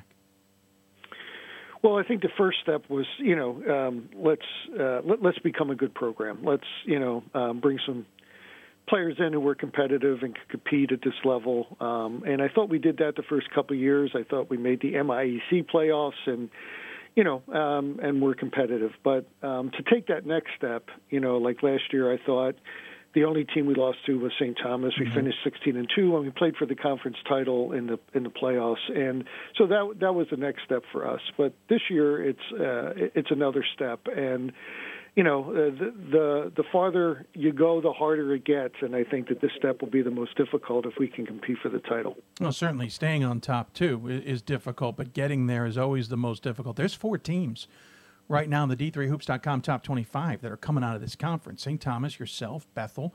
Um, you guys, uh, this conference we've all known has been tough. It's gotten tougher with teams like yourself coming onto the fray. There's got to be a little bit of a smile on everybody's face in the locker room, I would imagine. Well, I think that um, what a lot of the teams, you know, the Gustavuses and the Augsburgs and the Bethels uh, are are saying is that you know we we've got to be able to compete um, for a title if we want you know if we want the conference to be stronger and i think that in order for the conference to be recognized as a strong conference you know we we have to be able to compete for the title so i think that that's really what's driving some of these programs I think the other part that's driving a lot of the programs is that there are no easy games in our league anymore. No. Um, before, um, you know, you could uh, probably predict the outcome of a weekend slate of games pretty accurately, and now um, you know that's not the case. So I think that um, the fact that everybody is kind of uh, committed to being more competitive has really helped. Yeah, and by the way, Gustavus Adolphus, the other team I didn't mention, who's who's in this top twenty-five fray, fray at this point. Again, the team's had a week off. You guys have settled in a little bit. You'll get back up and running. You got a big game coming up against Saint Benedict. Uh, your SID Don Stoner making a mention to me, uh, something like a thousand plus wins combined between you and St. Benedict's coach coming up on January 4th. A little bit of coaching knowledge will be uh, on the floor in that one. But how how have you prepared the team for what will be this this sizable break, which happens to a lot of teams during the year, and get them ready for what will be a big game right out of the gate on the fourth? Well, the fourth and the eighth, we have Bennies and Bethel, you know, Yeah. and two teams that'll that'll compete for uh, you know the top spot in this league, I think. And so the first thing we want to do is you know get them through finals week, which was this week, then we're finishing up now, um, and then get them away for a couple days, you know, where they just take a break and get a chance to recharge the battery, and then uh, get back at it and and get serious about um, what our goals are and uh, what's going to take for us to to achieve those. And I think that in doing that, I think um, you know um, where where is basketball on the priority list, and uh, you know how uh, how far do we really think uh, we can go? And uh, to believe it is one thing, and then to actually do the things you need to do to ha- accomplish it is is quite another. Do you micromanage it to some degree, telling them what you specifically want them working on, or do you kind of reins off and trust that they know, or somewhere in between? Well, we take a break, and then when they come back, we'll, um, you know, it's something that they have to undertake themselves if it's a value. In my opinion, I think that you can explain to them why these things are important, but unless they they accept uh, the challenge themselves, uh, I just don't think it's as uh, it's as valuable. So, we'll we'll talk a lot about that, about what they need to do, and then um, why it's important that they that they accept the challenge. Let's talk a little bit about the players on this team. You're led by uh, uh, Tamira McLemore, first ever D3Hoops.com preseason All America selection for Augsburg. She's been a two time All Region and three time All MIAC selection, averaging 15 points a game. Uh, I think that's top six or seven in the MIAC in scoring average, which is certainly important, over a thousand career points. Tell me a little bit about what she brings to the table, along with uh, uh, Spies inside with her 12 plus points. Well, the thing about Tamira is that uh, she scores as much as we need her to. I mean, I think that um, you have to have a kid that can put points up, and she can do that. Um, she's gotten so much better in, in her time here. I think her improvement is probably the most significant thing that I can say about her. But we have four kids that are pretty close to double digits, and a couple kids Yeah. that are right around nine. And so um, i'd i'd like the balance of the team, and I think that you have to have uh, the leader. You have to have somebody that players, you know, other teams have to prepare for and get ready for, and that's certainly Tamira. And uh, on the inside um, would be Cameron. But you know, we've had uh, uh, really kids step up in terms of Jasmine and uh, Asia. Uh, both uh, being able to uh, put points up and um, and demand their their own kind of attention. Um, so uh, I like the balance in the team, and I think that's what's made us most most effective. Now, you six seniors, four of them are, are have some significant statistical categories. We talked about McLemore. We talked about Speece. You also have uh, Ariana Jones, who's got a 3.88 assist to turnover ratio, just 31 or 31 assists, just eight turnovers, which is an insane number. Uh, Isa Yep, Wilson is also pretty solid for you, but uh, J- Jones is phenomenal.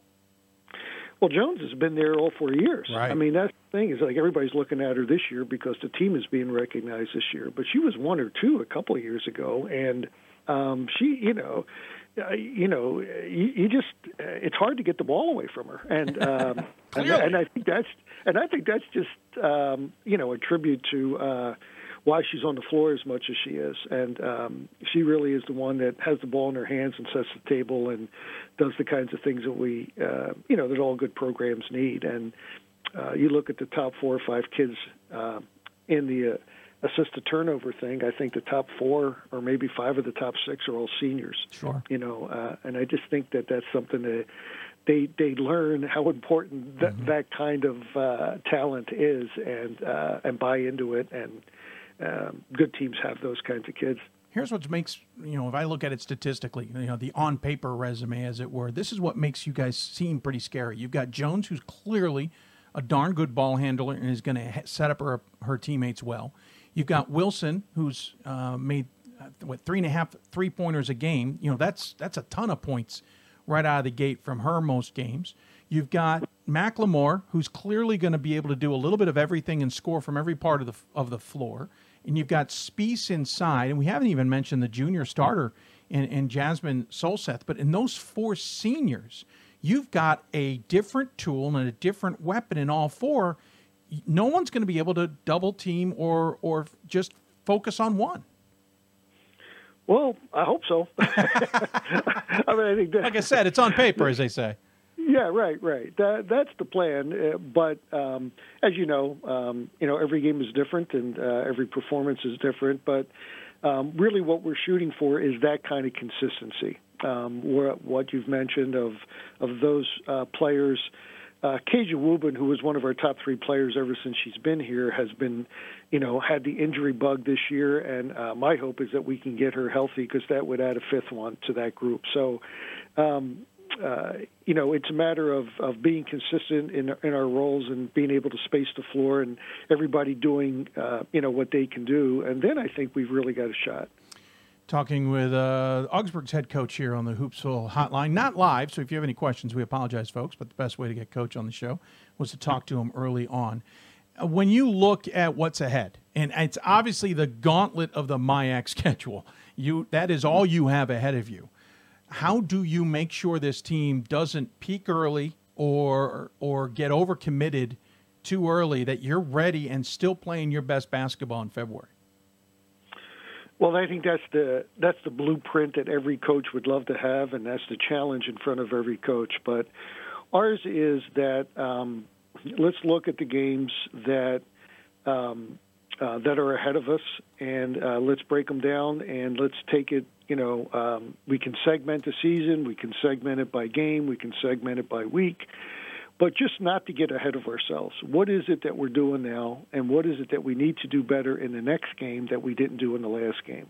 And I think if you constantly have those steps ahead of you, game by game, and even half by half, then I think you're going to see uh, improvement. It might be very small, but um, if every game you get better, then I think uh, by the end you're going to be doing a lot of things well that maybe you weren't doing well earlier in the year. I'm a firm believer in, in, in thinking that teams um, don't stay the same. They either get better or they get worse. And so our challenge is to keep going forward and getting better. And we can identify game by game maybe what those things are that we need to do better and hopefully uh, work on those things and improve them to quickly go back into your history again between St. Thomas and here, you spent 12 or some odd seasons uh, as assistant head coach at the University of Minnesota's women's basketball team. Did that experience change your approach to head coaching when you came back into Division Three? And if so, what what have you brought to the table that's a little different than you may have done at St. Thomas? Well, it does change it because you know, in the, if you're in the Big Ten, you know, you get exposed to uh, all different styles of basketball, mm-hmm. all uh, the latest cutting edges of offenses and defense, and then how people play, and and those kinds of things. And then we had like the, you know, the uh, the Big 12 challenge and all. You know, I mean, it was like we played Baylor with Griner down there, and you know, so you get to see how everybody does things. Yeah. Uh, and so I, I think that's what you bring back. I think you bring back back to Division Three more of an appreciation of techniques and styles and um, maybe of all the things you saw, maybe what might work best for your team. Um, uh, you know, the uh, whatever particular type of team that you have, and maybe somebody had a team like that that you played against that you thought were really good, and and uh, identified their strengths and weaknesses and um, and really how did they play to create the best advantage for themselves. So I think that that kind of experience uh, was really invaluable. Now back to the present, uh, MIAC, you only have five games out of conference each team. That puts a, a huge, obviously, precedent on winning the conference, but it also sometimes can put a team at a disadvantage or anybody in that conference at a disadvantage when it comes to at large selections and such because the resume is a little bit tighter. There are four teams, as we mentioned, in the top 25 currently. Uh, we've been doing a little bit of looking ahead.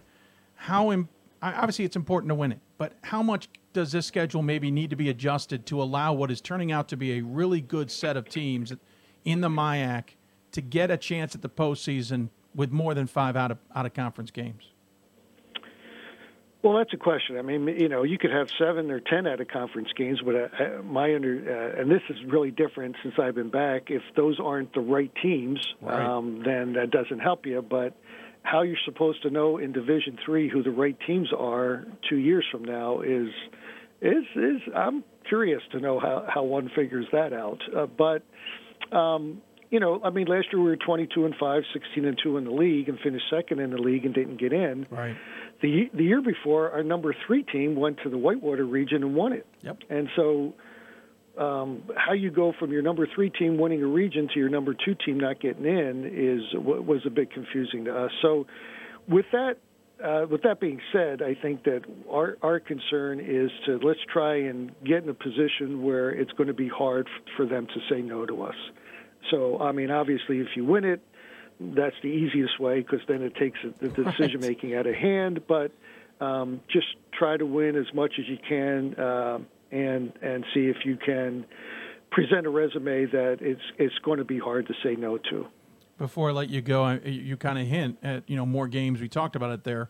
Technically, it'll be seven non-conference games in a couple of years when St. Thomas leaves the conference. I, I'm curious your thoughts as one who was you know such a long time head coach there for the Tommies. Well, I think that um, I, I, think that teams do or schools do what's best for them, and um, so I don't know, you know, what uh, I'm not privy to the insider information and what's gone on before and and and what causes the change, but you know, you lose a team like St. Thomas, you, you know, it doesn't um, um, it doesn't help your league, and so uh, but uh, I don't know what their plan is, you know, is going forward. I think all this stuff will become very clear, like five five to ten years from now. Um, I think when people look back and say, "Oh, so that's what it was," you know, I think that that's when everything will be clear um, in, in terms of what's going on. But um, right now, I think we are very uh, interested in building uh, the Augsburg program, being competitive in our league on a consistent basis, uh, and then um, seeing where that leads us. Well, you've done a terrific job so far in your five seasons. Very impressive to get the program to where it is, and as we mentioned, a win over the Tommies last time out. And uh, and congratulations on that, Coach. We have a tradition on the show. We always give the uh, guests the final word. Any final thoughts you want to share with those who who may be tuned in? Well, I think that uh, it's fun to be back at Division Three, and I think that uh, Division Three basketball has all the kinds of things that you look for in uh, in competition. And uh, if you have a chance to uh, go see a Division Three game in any area that you're in, I think you're going to be pleasantly surprised, and it's a lot of fun. Well said. Very well said. Have a great holidays. Enjoy the break. Good luck on January 4th. I know I'll be watching, and we look forward to touching base with you and the Augies down the road. Terrific. Dave, thanks for your time. Appreciate it. Absolutely. That is Coach Riverso joining us from the Augies women's basketball program. Hey, keep an eye on the MIAC. We've said that the last few years. He's right, though. I, I think they deserve more teams in. It just, the resume starts to get a little crowded, and we'll see how that works out this year, obviously. We're uh, at least two and a half months away from finding out the answer to that. When we come back, we'll get Gordon Mann's take on everything. He might even have a thought on the MIAC conference himself. You listen to Hoopsville, presented by D3Hoops.com from the WBCA NABC studios. More when we come back.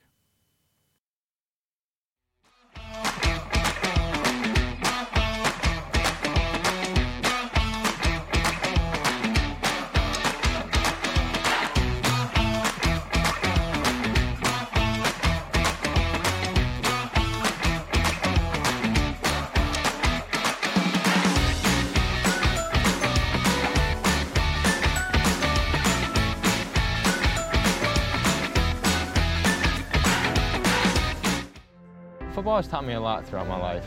It's definitely had a huge imprint on who I am as a person. Competing at a Division III level created that opportunity for me to go to college. Not only was I the first one in my family to graduate college, but I was really the first one to even go. Being the first one, I'm breaking that cycle, and, and now that I've graduated, I'm not sure what's the next step, but I know I have a lot of doors open. And a lot of those are open because I played football and ran track here at Otterbein. College basketball lives in Kansas City at the College Basketball Experience at Sprint Center. The College Basketball Experience is the place to get your game on. It's not a museum, it's an experience you won't forget. Discover the history of the game in the National Collegiate Basketball Hall of Fame, featuring the Gallery of Honor, Mentor Circle, and Honor Theater. Suit up in the latest CBE logoed Nike gear at the CBE Hoop Shop. Elevate your game today and visit the house that college basketball built. For the love of the game. But for those of us who are Division III student athletes, it's more than that, a lot more. Sure, the game is important, but as we work so hard to build both mind and body, it's more about team. That is why NCAA Division III teamed up with Special Olympics. And in giving the gift of sport to those for whom it seemed an impossible dream, we are working to make this a better world. Help us keep that dream alive. You can make a difference. I'm a Division III student athlete, and I know how powerful words can be. The term gay doesn't mean stupid, lame, or less than. So I pledge to speak up if I hear the term gay used in a derogatory way or any other homophobic terms. If you can play, you can play in Division 3. I'm a Division 3 student athlete, and my teammates unconditionally accepted me as part of their family. So now I pledge to do the same for others. If you can play, you can play in Division 3. We are the coaches of women's basketball. We are leaders and teachers, dreamers and winners.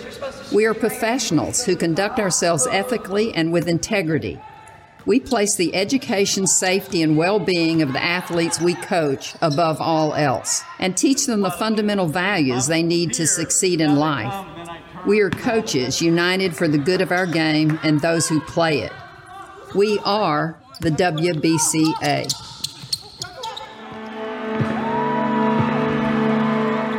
Great moments are born from great opportunity. That's what you have here tonight. That's what you've earned here tonight. This is your time. Now go out there and take it.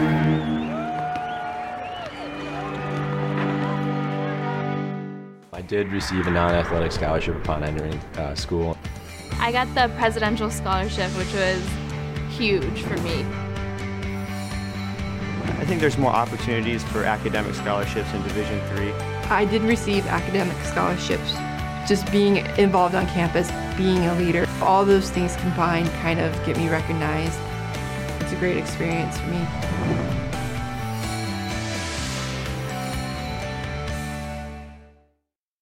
And welcome back to Hoopsville, everybody, live now after our tape segment there. If you got any questions for us, tweet us at D3Hoopsville or hashtag Hoopsville. Email us hoopsville at D3Hoops.com or join us on Facebook, Facebook.com slash Hoopsville. This is our last segment. We'll have Gordon on and then we will recap or just kind of wrap things up uh, after he's uh, off the air with us. Um, real quick note about the Augsburg. Something that got confusing was I mentioned a 36 game losing streak. That was a 36 game road losing streak Augsburg had to St. Thomas. They also had a 26 game overall losing streak to St. Thomas. My comment to Coach Riverso was he was responsible for much of those losing streaks because he was there coaching St. Thomas for a period of time before leaving and then and then coming back. So that that was kind of my tongue in cheek comment there. All right, so women's basketball, keep the theme alive. Uh, we won't waste any time. We'll go right back to the uh, Blue Frame Technology Hoopsville hotline and, and joining us there, Gordon Mann, uh, to discuss uh, the state of women's basketball at this point. And Gordon, I'll, I'll admit it's it's kind of been a little bit more exciting than I think I expected uh, at this point in the season. Yeah, I think you have, you have more teams uh, uh, that you can look at as national championship contenders. I think you have, uh, and then you've got a bunch of of, of teams in the middle tier, really from about ten down through uh, 25, or you know, if you want to go further than that, the teams that were just outside the poll, where uh, a lot of them have played each other, uh, a lot of them have lost to each other. Teams not in there, and uh, just a, a lot of turnover, and and uh, different from a couple years ago, where you know once teams were locked into their position, it seemed like they didn't move around very much. We had a couple of weeks where. Uh, there was just one loss or no losses in uh, among every team in the top 25 combined. And even in a short week like this, uh, that's not going to be the case just because Marymount lost uh, lost tonight to uh, to center at, uh, down in Florida. Yeah, I just saw that. Also, um, well, that's the first loss. That's now only the second loss in the top 25 period, though. Uh, we're going to have a loss on the men's side as WashU and Illinois Wesleyan are playing tonight as well. Um, yeah, it, you know, it's.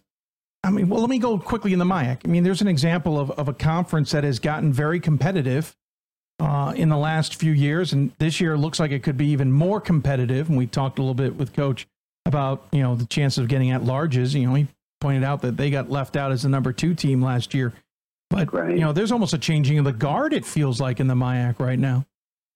Yeah, four teams uh, in uh, ranked. Um, I, I haven't checked, but I'm guessing that's the first time that's ever happened. It, it's not the first time that the MIAC has had a bunch of good teams. If you go back before, you know, St. Thomas was has been as dominant as it was. You go, you know, almost way back to the start of the website. Uh, St. Benedict and Concordia Moorhead had pretty good programs. Uh, uh, Augsburg was pretty good, and, and uh, Gustavus Adolphus and those teams were uh, routinely uh, ranked in the top 25, sometimes right next to each other. Um, but uh, more recently, this is this is new. You've got uh, Bethel into the top 25, and, and one of two new undefeated teams Mm-hmm. that's ranked. You've got uh, you've got Gustavus, which came into the top 25 uh, from not even receiving any votes after they beat St. Thomas. Uh, and you got Augsburg. You just talked with Coach Riverso, and you have St. Thomas. And uh, of the four teams, the Tommies uh, have traditionally been the overwhelming power. They hadn't lost. A 77 game conference winning streak that ended uh, two Saturdays ago. But now, of the four teams that are left in the top 25, they're probably the weakest uh, of the four teams. They graduated a lot. Uh, their top player who was back, Kaya Porter, uh, has only played a couple of games this year. She's injured. I don't know how long she's going to be out, but it's already changed the team substantially. Yeah. When you you watch them, I've watched them a handful of times. I watched them once with Porter against Trinity, uh, and they looked very much like last year's team. They even have uh, uh, Hannah Spalding's younger sister as the center uh, at the time, and and what you come away with is an appreciation for what Spalding meant to that team um, because she had the ability to, to play back to the basket, to man double teams, and just was so good at passing out of the post uh, that St. Thomas was one of the best three point shooting teams in the country. And now everything is a step slow. You know, it takes a little longer, and the three point shooters also aren't as good. So, what looked like a well oiled machine hitting threes from all over the place last year you know, now looks like a team that's settling for threes and missing them. It, it's not that anything's changed with them offensively. It's that the players are different. Um, you know, I don't know because I don't know how long St. Thomas is going to be in Division Three, so I don't know whether we're going to. I, I don't. I don't know that we're going to get to see the ascendance or complete ascendance. Um, but Bryn Rowland, the young center uh, for St. Thomas, is very, very good, and I think she has a chance to be as good as as uh, as Spalding and some of the other centers who've been really good. Their Langer. Um, but the question is, will she will she kind of blossom after St. Thomas has left Division Three? Uh, but she's very good. The rest of the Tommies are very young.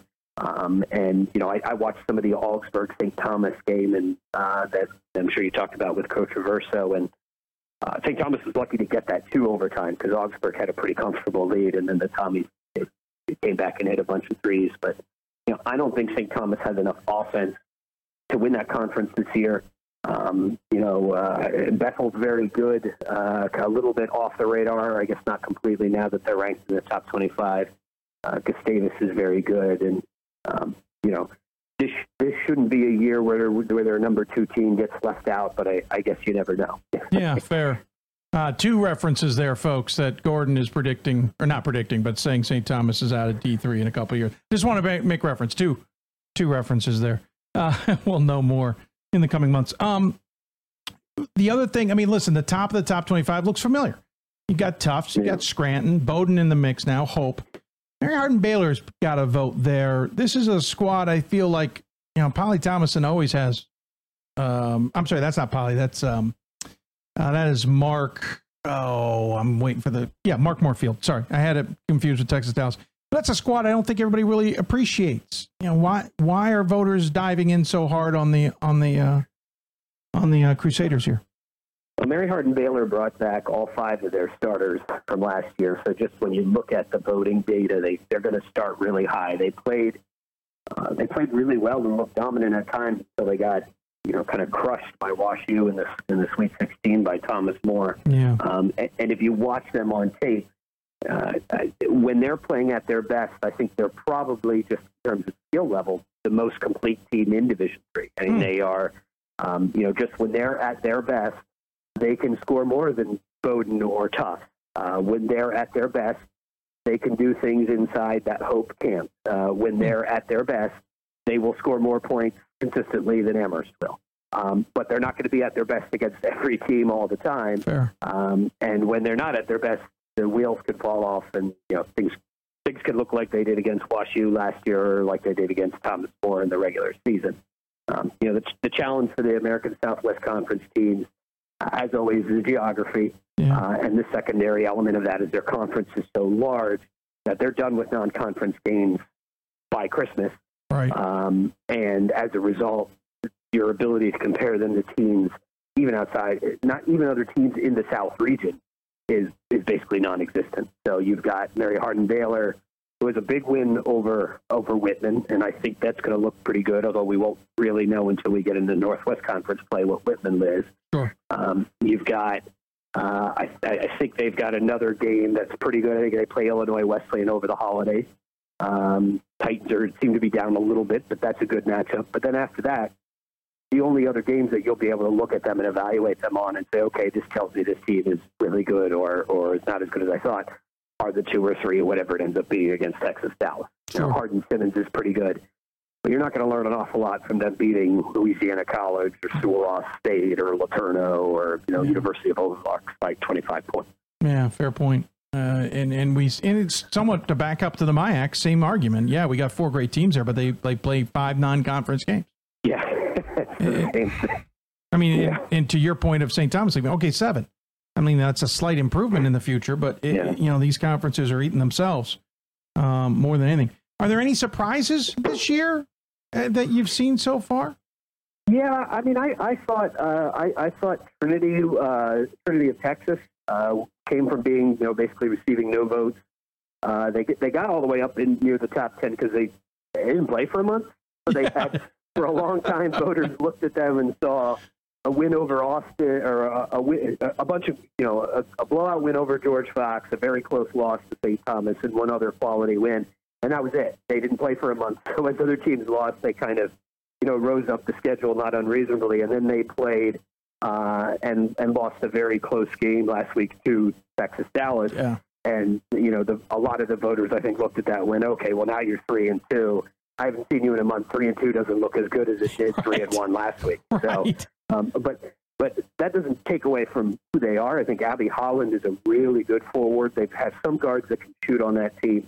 Um, you know, of all the regions, the last three, if, if you go by who's had who's the most recent Final Four team from each region, the one that's had the longest drought is the South region. It's been a decade since they've had since Howard Payne came in and, and, and won the thing. But the last Final Four team uh, from the South region was a decade ago. Even the East region, which is probably the weakest of the eight, has had a more recent uh, Final Four team than that in Rochester. And you know, of course, New England puts two in every year, and uh, the West is, usually has one, and, and Scranton's been very good. But from the South, it's been a while. Uh, I think they have a chance to send a team, but Trinity's look pretty good.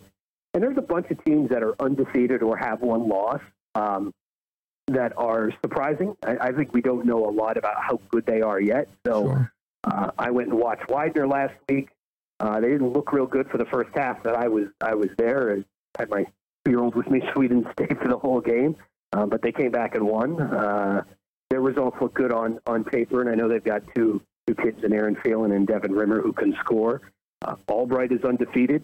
Uh, they have a good win over Kean. I don't know quite how much to make of, of it. Uh, North Park, from what I've watched, looks like uh, I think Illinois Wesleyan at its best is the best team in the CCIW, but they're caref- they're capable of losing games that you don't expect them to on any given night. Uh, I think North Park may be the best team in the CCIW. Uh, Albion looked pretty good, at least on defense last week. So these are none of these programs, um, with the exception of Albright, which was in the, the Sweet 16 two, three years ago. None of these are, are teams with any kind of pedigree. Uh, North Park got votes for the first time ever this week. You know, Albion, I don't know if they've ever been ranked, but it's been a long time. Widener had the distinction of being uh, they, they had the highest ranking of the team that's only uh, been ranked once in program history. So they were ranked uh, 12th or 14th after they uh, had a good run in the NCAA tournament years and years ago. and have never been ranked again until this week. So, so sports information director there said, so that means we've never played a game as a ranked team. Is that correct? yeah, that's actually true. So, um, so those teams have been good. Uh, and, you know, I think there's some other teams that are uh, in this region that I've been surprised have been playing a little better. Swarthmore has been playing a little better. Um, I'm not surprised because I think a lot of Candace Brown, and I think she's going to get that program turned Oh, around pretty yeah. quickly, um, which is going to make that conference you know, Oh. even more even more competitive. Yeah. Uh, Brandeis hasn't really been a factor in years and years. Yeah. Uh, they've looked pretty good so far. Um, so there's there's been those types of teams. Uh, it, we're still young enough and early enough in the in the season where you look at the record, they're nine and zero, and then you turn it on, you, you click onto the page and you say, oh, all right, there's only one team in here that I would consider you know top 75, and they beat that team, and the rest of these teams they've played are, you know, I would not expect any team that's good to, to have a problem with these teams. So um, don't know yet. Um, sometimes you learn through a close loss. Albion picked up votes by losing on a buzzer beater to Hope. Yeah. Uh, it'll be interesting to see what the voters do with North Park the, la- the next time around. North Park got beaten yeah, by a you know fairly comfortable margin by Hope. So do all of their votes disappear, or does someone look at that and say, all right, that legitimizes North Park? Sure, sure. Uh, talking to Gordon Mann here, senior editor at D3Hoops.com. Uh, the North Park one, great example of a team. I'm just, yeah, I sit there going, wow, haven't talked about that program in quite some time. I think it's going to be Yeah. fascinating. Finish, uh, not finish, but even as we turn into January, as conferences roll up. Uh, before we get there, though, we got the D3Hoops.com Classic. As we were talking about earlier on this show, and as we've said on the last couple of shows, the women are going to steal the spotlight this year, and it's not even close, especially when you have the likes of Amherst and DeSales and, and Scranton showing up. Um, not necessarily all playing each other. Wouldn't that be nice? But uh, Yeah. we, we've we've got a bit of a humdinger on the women's side of the, of the classic this year. Yeah, you've got four ranked teams, four teams ranked in the top ten, uh, and they will all play at least one other team ranked in the top ten. They won't just exclusively play each other, which Right. would have been fun. But uh, That would have been. uh, Amherst will play DeSales, uh, Scranton will play George Fox, Right. uh, and then you've got four other teams who, uh, if they're not the favorite in their own conference, they're not far off. So I think Emmanuel is probably the favorite in the, in the GNAC, and they've already beaten Amherst this year. Uh, you've got Claremont-Mudd-Scripps, who um, I've watched on. I've watched a couple of times, and they're a really nicely balanced team. A lot of times, teams from Southern California are just so physically small. You know, they start Sure. guards who are five two and five three. Yeah. They actually have some nice guys on the front line uh, there this year, and they've uh, you know they beat Gustavus, which is ranked, so that's a good team. Um, St. Vincent is probably the favorite in the President's Athletic Conference with Thomas More out of it. I don't know how much that means anymore. Sure. Um, but that at least means that they're, you know, they could a be in the chance. tournament. Yeah. Yeah. Uh, like they were, uh, like they were last year. They were, they won that conference when Thomas More was an independent. Uh, and you've got University of New England, who's probably the best team in the CCC, and Tony Ewing always have a, has a very good defensive-minded team. Mhm. So um, you've got four, you've got eight teams there um, that I think I, I think three of I think four of them are pretty much locks to get into the tournament. You know, three tur- three of them are mortal locks, and DeSales is probably pretty close. And uh, of that of that next year, that next four, I I think there's a good chance all three of the four, and you know, if you're being optimistic, all four will be in the tournament. So Yeah. you're, and- and these teams are going to play each other. So St. Vincent's going to play Scranton, and you know uh, Claremont's going to play DeSales, and University of New England's going to play George Fox. So um, it's a really good field. Uh, you sort of hope that the games involving um, the other two teams that I didn't mention, Team State, who came because we invited them a couple of years ago. Yes. So hopefully, a- hopefully it's a good experience for them. Um, and Milwaukee School of Engineering, whom I have no idea how they found their way here, but uh, Oh, uh, I, I can guess. Remember who their former ho- coach was? oh, I Bill- don't remember what's the Kate, Bill Nelson's uh, daughter. Oh, she just there left this go. off season. that's- that's- I highly suspect that's why she's that that program's there, but she just left. Actually, she's That living in before she California. left, right? She's So- living in California now, um, Yeah. doing something different. maybe she'll maybe she'll come and watch. Oh, that'd be awesome. I'd love to have Kate Nelson on the show or on, on a broadcast. So, Speaking uh, of which, you will be back, sir. Yeah, I'm looking forward to it. I, uh, uh, you know, focused on the women's side with four top ten teams. Um, even before we, I knew DeSales was going to be ranked in the top ten. I thought it would be fun. There were uh, a couple of coaches uh, who are on the list that I know who pinged me and said, "Hey, you know, why don't you come this year? You know, can you make it this year? So a little bit of a reversal with the coaches doing the recruiting, and uh, yeah, uh, it, it, uh, it worked. Pat and I can't get you sometimes, and you, I didn't know I needed to call a couple coaches. And, you get, and you get, uh, yeah, you, you, all. I, I, I will field requests. Uh, I will give favorite right. requests from GP Gramacki and Mike Capolino. Mental no. apparently Is what we've well, GP's tired of seeing us. GP's like, hey, hey Gordon, uh, I see Pat and Dave every year. I'm getting tired of it. I need to see you. So I'm looking for. I'm looking forward to it, though. I, No, uh, looking. uh, yeah. Uh, it, it should be a lot of fun on the women's side, and the men's games are, are always entertaining, even if you don't Yeah. you don't really know what to expect. And this is a year where I don't know what to make of this. No, I don't- I you know, I don't either. back. And, and Ramapo's back to its old old ways. Of, Ramapo's back to its old ways too of swapping out uniforms and changing rosters. Yeah. Uh, I kind of miss the old day, or the more recent days when they were more stable. But uh, no, it should be fun. I'm looking I'm sure, forward. I'm sure having you. Chuck does too. Yeah, fair, fair. Uh, looking forward to having you out there. I appreciate the time. I don't want to keep you much longer. Um, and since you're going to Vegas, I know you're enjoying family time up until that point.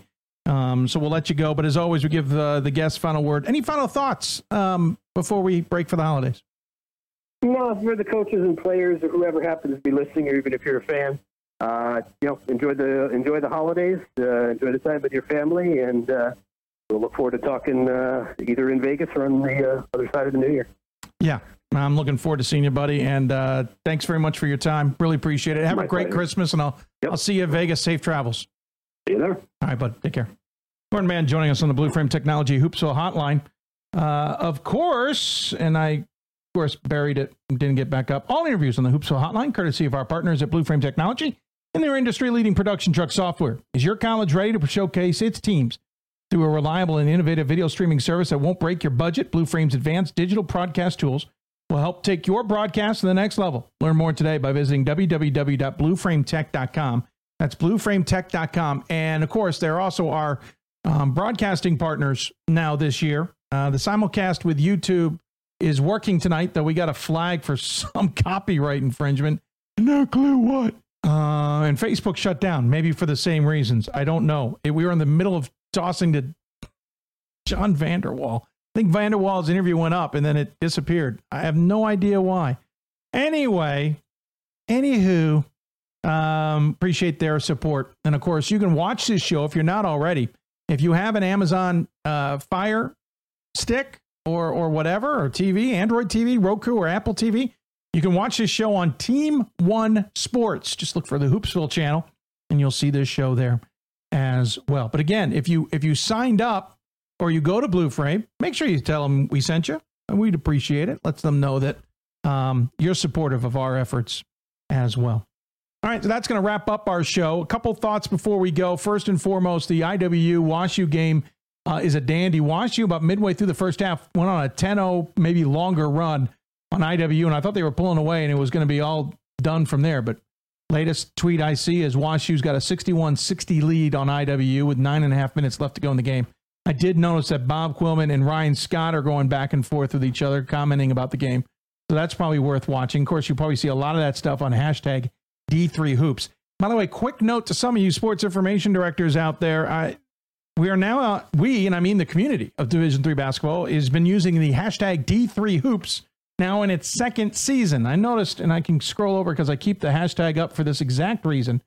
Uh, I noticed that some still use the uh, D3H account, including friends of mine like Dean Corwin, who is uh, talking about the Scranton women's basketball game against Misericordia. Scranton winning in that 75 57. Um, heck, our, our boys at D3 Photography are still using the D3H account. Uh, and some others. Uh, switch over to D3 Hoops. That's where everybody is. That's the one that's endorsed by the NCAA. We hope you'll uh, you'll use it as well. Um, so really, not a lot to talk about in the top 25. We mentioned Benedictine lost to Concordia. Oshkosh lost to St. Norbert. Um, yeah, St. Norbert, a team that we thought about getting on the show, but I think I'm going to wait a little longer on that. By the way, we thought about getting Mary Hardin Baylor on the show, and I was going to have Marietta and Mary Hardin Baylor shortly before Merry Christmas. But then I remembered that Mary Hardin Baylor is in the middle of getting ready to host the Stagg Bowl tomorrow night. Remember, they're the official hosts with Shenandoah as a school. By the way, my glasses are all askew, and I'm, I'm not really sure why. Definitely need a new pair. Um, and so we decided let's leave Mary Hardin Baylor alone for a little bit longer. On the women's side, uh, Gordon mentioned the only loss that, that took place there, Marymount losing the center tonight. I missed the score. It popped up on my screen a moment ago. Uh, there's the halftime score. I do not see the final. Not sure where it is. But anyway, um, Gordon mentioned that. So not, and again, no top 25s for uh, a couple of weeks. I don't know if we'll get one out right before New Year's. That's kind of where I'd pushed because, you know, a couple of weeks. I highly suspect it'll be more like January 7th or 6th, whatever date that Monday is. Uh, January 6th is when we'll get it on next. Speaking of that, Hoopsville, we are taking the break from um, the holidays. Um, we will go on the air, and it really is going to depend on a couple factors here. But I'd love to get on the air January 2nd, which is the Thursday show, which is two weeks from tonight, if at all possible. But it's likely we'll move to the 5th. It's going to depend on how I'm feeling coming back from Vegas. To be blunt and not to make this a topic, because again, the John Carroll jersey is up because Chris Wenzler, the sports information director for John Carroll, is back in the hospital in his huge fight against cancer. We have on our Twitter account a pinned um, message about that fight and a way to give back to him through a GoFundMe page to help his family with the payments and stuff. It's a huge fight for him, and that's what we told you. John Carroll jersey hangs when he is in the hospital. That said, just a quick update for you. Many of you might know that we had a little bit of a delay getting on the air this year, mainly because of uh, me recovering from back surgery, which took place on Halloween. There's a chance that surgery didn't take, unfortunately. Uh, I thought a uh, a minimally invasive lumbar discectomy would would do the trick. Uh, I may look good right now, but I'm, trust me. The second I get up from this chair, uh, I will be hurting. Um, so I am. Uh, we'll see if if I get back from Vegas and we're feeling good and we feel good in Vegas, especially, we will get guests lined up for the second. If not, we will start the fifth. And with that, we will also go back into our normal regional coverage that we normally do. This allows us to see more teams without repeating too much stuff or making it complicated. On Thursdays, we will talk to the East, Mid Atlantic, South. Um, oh, that's not right. Let me try that again. Let me, let's start over. Sundays, we'll, I can remember this on the other way. Sundays, we traditionally um, tune in or, or, or get guests from the Northeast, the Atlantic, the Central, and the South. Oh, yeah, that doesn't sound right. How, how sad is this? I don't even remember how we break down the show on traditional Sundays. Give me a moment. I'll call it up. It's the easiest way I can do this. I go to one of the old shows, is what I do. Um, and I check in there. You can see all the archives at d3hoopsville.com, by the way. Uh, so I'll dive back here. All right, here we go. All right, so uh, January 13th show um, appears it was a Sunday show. So we talked to the central region, we talked to the mid Atlantic region, and the Northeast region. No, the Atlantic region, Northeast. So Northeast, Atlantic. Well, I'm confusing myself here. Um, my point is, we break down the segments. Oh, it is not that hard, and I apparently have made it as difficult as I physically can. Uh, northeast, South, Central, Northeast, South, Central, and Atlantic. Those are the four regions on Sundays. That leaves the East, Mid Atlantic, Great Lakes, and West on Thursday, sometimes also the South because of scheduling issues. There you go. I hope you followed along. There'll be a quiz later for me more than anybody else. Um, with that, I want to thank everybody who came on the sh- came on the show tonight, including Bob Quillman, uh, who's again updating things. Apparently, Jack Nolan is on fire, according to the WashU Bears. IWU has now taken the lead, by the way, or at least the last tweet I saw. Um, so Bob Quillman, thanks for him coming on. Uh, Jon Vander Wal from Marietta, appreciate him coming on. Of course, Ryan Scott coming on to the show to give his take on things. And we talked about everything different. That's the great part. Bob talked about Pool C ideas and the fact that we're going to, you know, stuff we've seen already is going to be important. And then, you know, a little bit of uh, um, all decade talk. And of course, thoughts on the first season from Ryan. Um, and then Gordon came on, talked women's side of things. Great to get his point of view.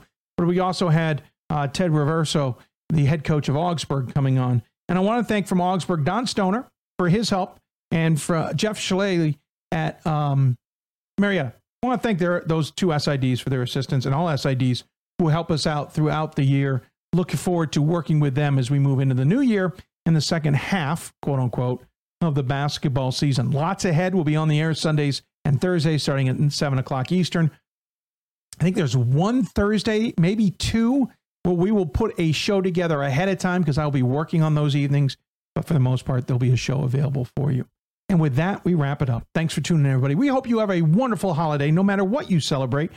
Um, a Merry Christmas, Happy Hanukkah, Happy Kwanzaa, whatever the case may be, and especially a Happy New Year. If you are in Las Vegas, please do not be a stranger. Ira Thor, myself, Pat Coleman, and Gordon Mann will be in attendance. We hope you'll uh, come up, say hi, and uh, th- and uh, whatever you want to say. Look forward to seeing the teams there as well. And of course, we'll see you in the new year and and keep this rolling along, as it were. We may even continue to update the studio. By the way, NABC sent some new shirts. If you want something you think deserves to be in that studio backdrop, please send it along. We will make sure to get it put in there as well. And with that, we wrap it up for the 2019 side of things. Thanks so much for tuning in. I want to thank our support from the NABC, the National Association of Basketball Coaches. Of course, that includes the likes of Charlie Brock and and uh, and many more at the at the NABC. The coaches list in that category, um, Coach, uh, of course, Moyer uh, back in the day. If you really want to go back, have been instrumental in helping us out, and that's the same with the WBCA. Um, it, you know, the Pat Mannings of the world who have been instrumental in helping us at the Women's Basketball Coaches Association and the front office at both the NABC and WBCA. Really appreciate their support of us and uh, and what we do here at Division Three basketball. Also, want to thank everybody at D3Hoops.com. Ryan, Scott, Gordon, Mann. Of course, you'll we'll probably hear from Pat Coleman. You will in Vegas. We'll hear from him down the road as well. And uh, and then I want to thank our partners at Blue Frame Technology. If you'd like to advertise on the show, there is plenty of time and plenty of opportunities to do so. We'll be once again sending out advertising packages. If you know of a company or a school that may be interested, please get them in touch with us and we will take care of that on our end. And with that, have a wonderful holidays, folks. We see you in the new year. Hope to see you in Vegas. If not, we'll see you online and we'll see you back here for more Hoopsville in the new year. You've been listening to Hoopsville, presented by D3Hoops.com for the WBCA and ABC studios. Our hotline presented by Blue Frame Technology, along as our streaming partner as well. Good night, everybody.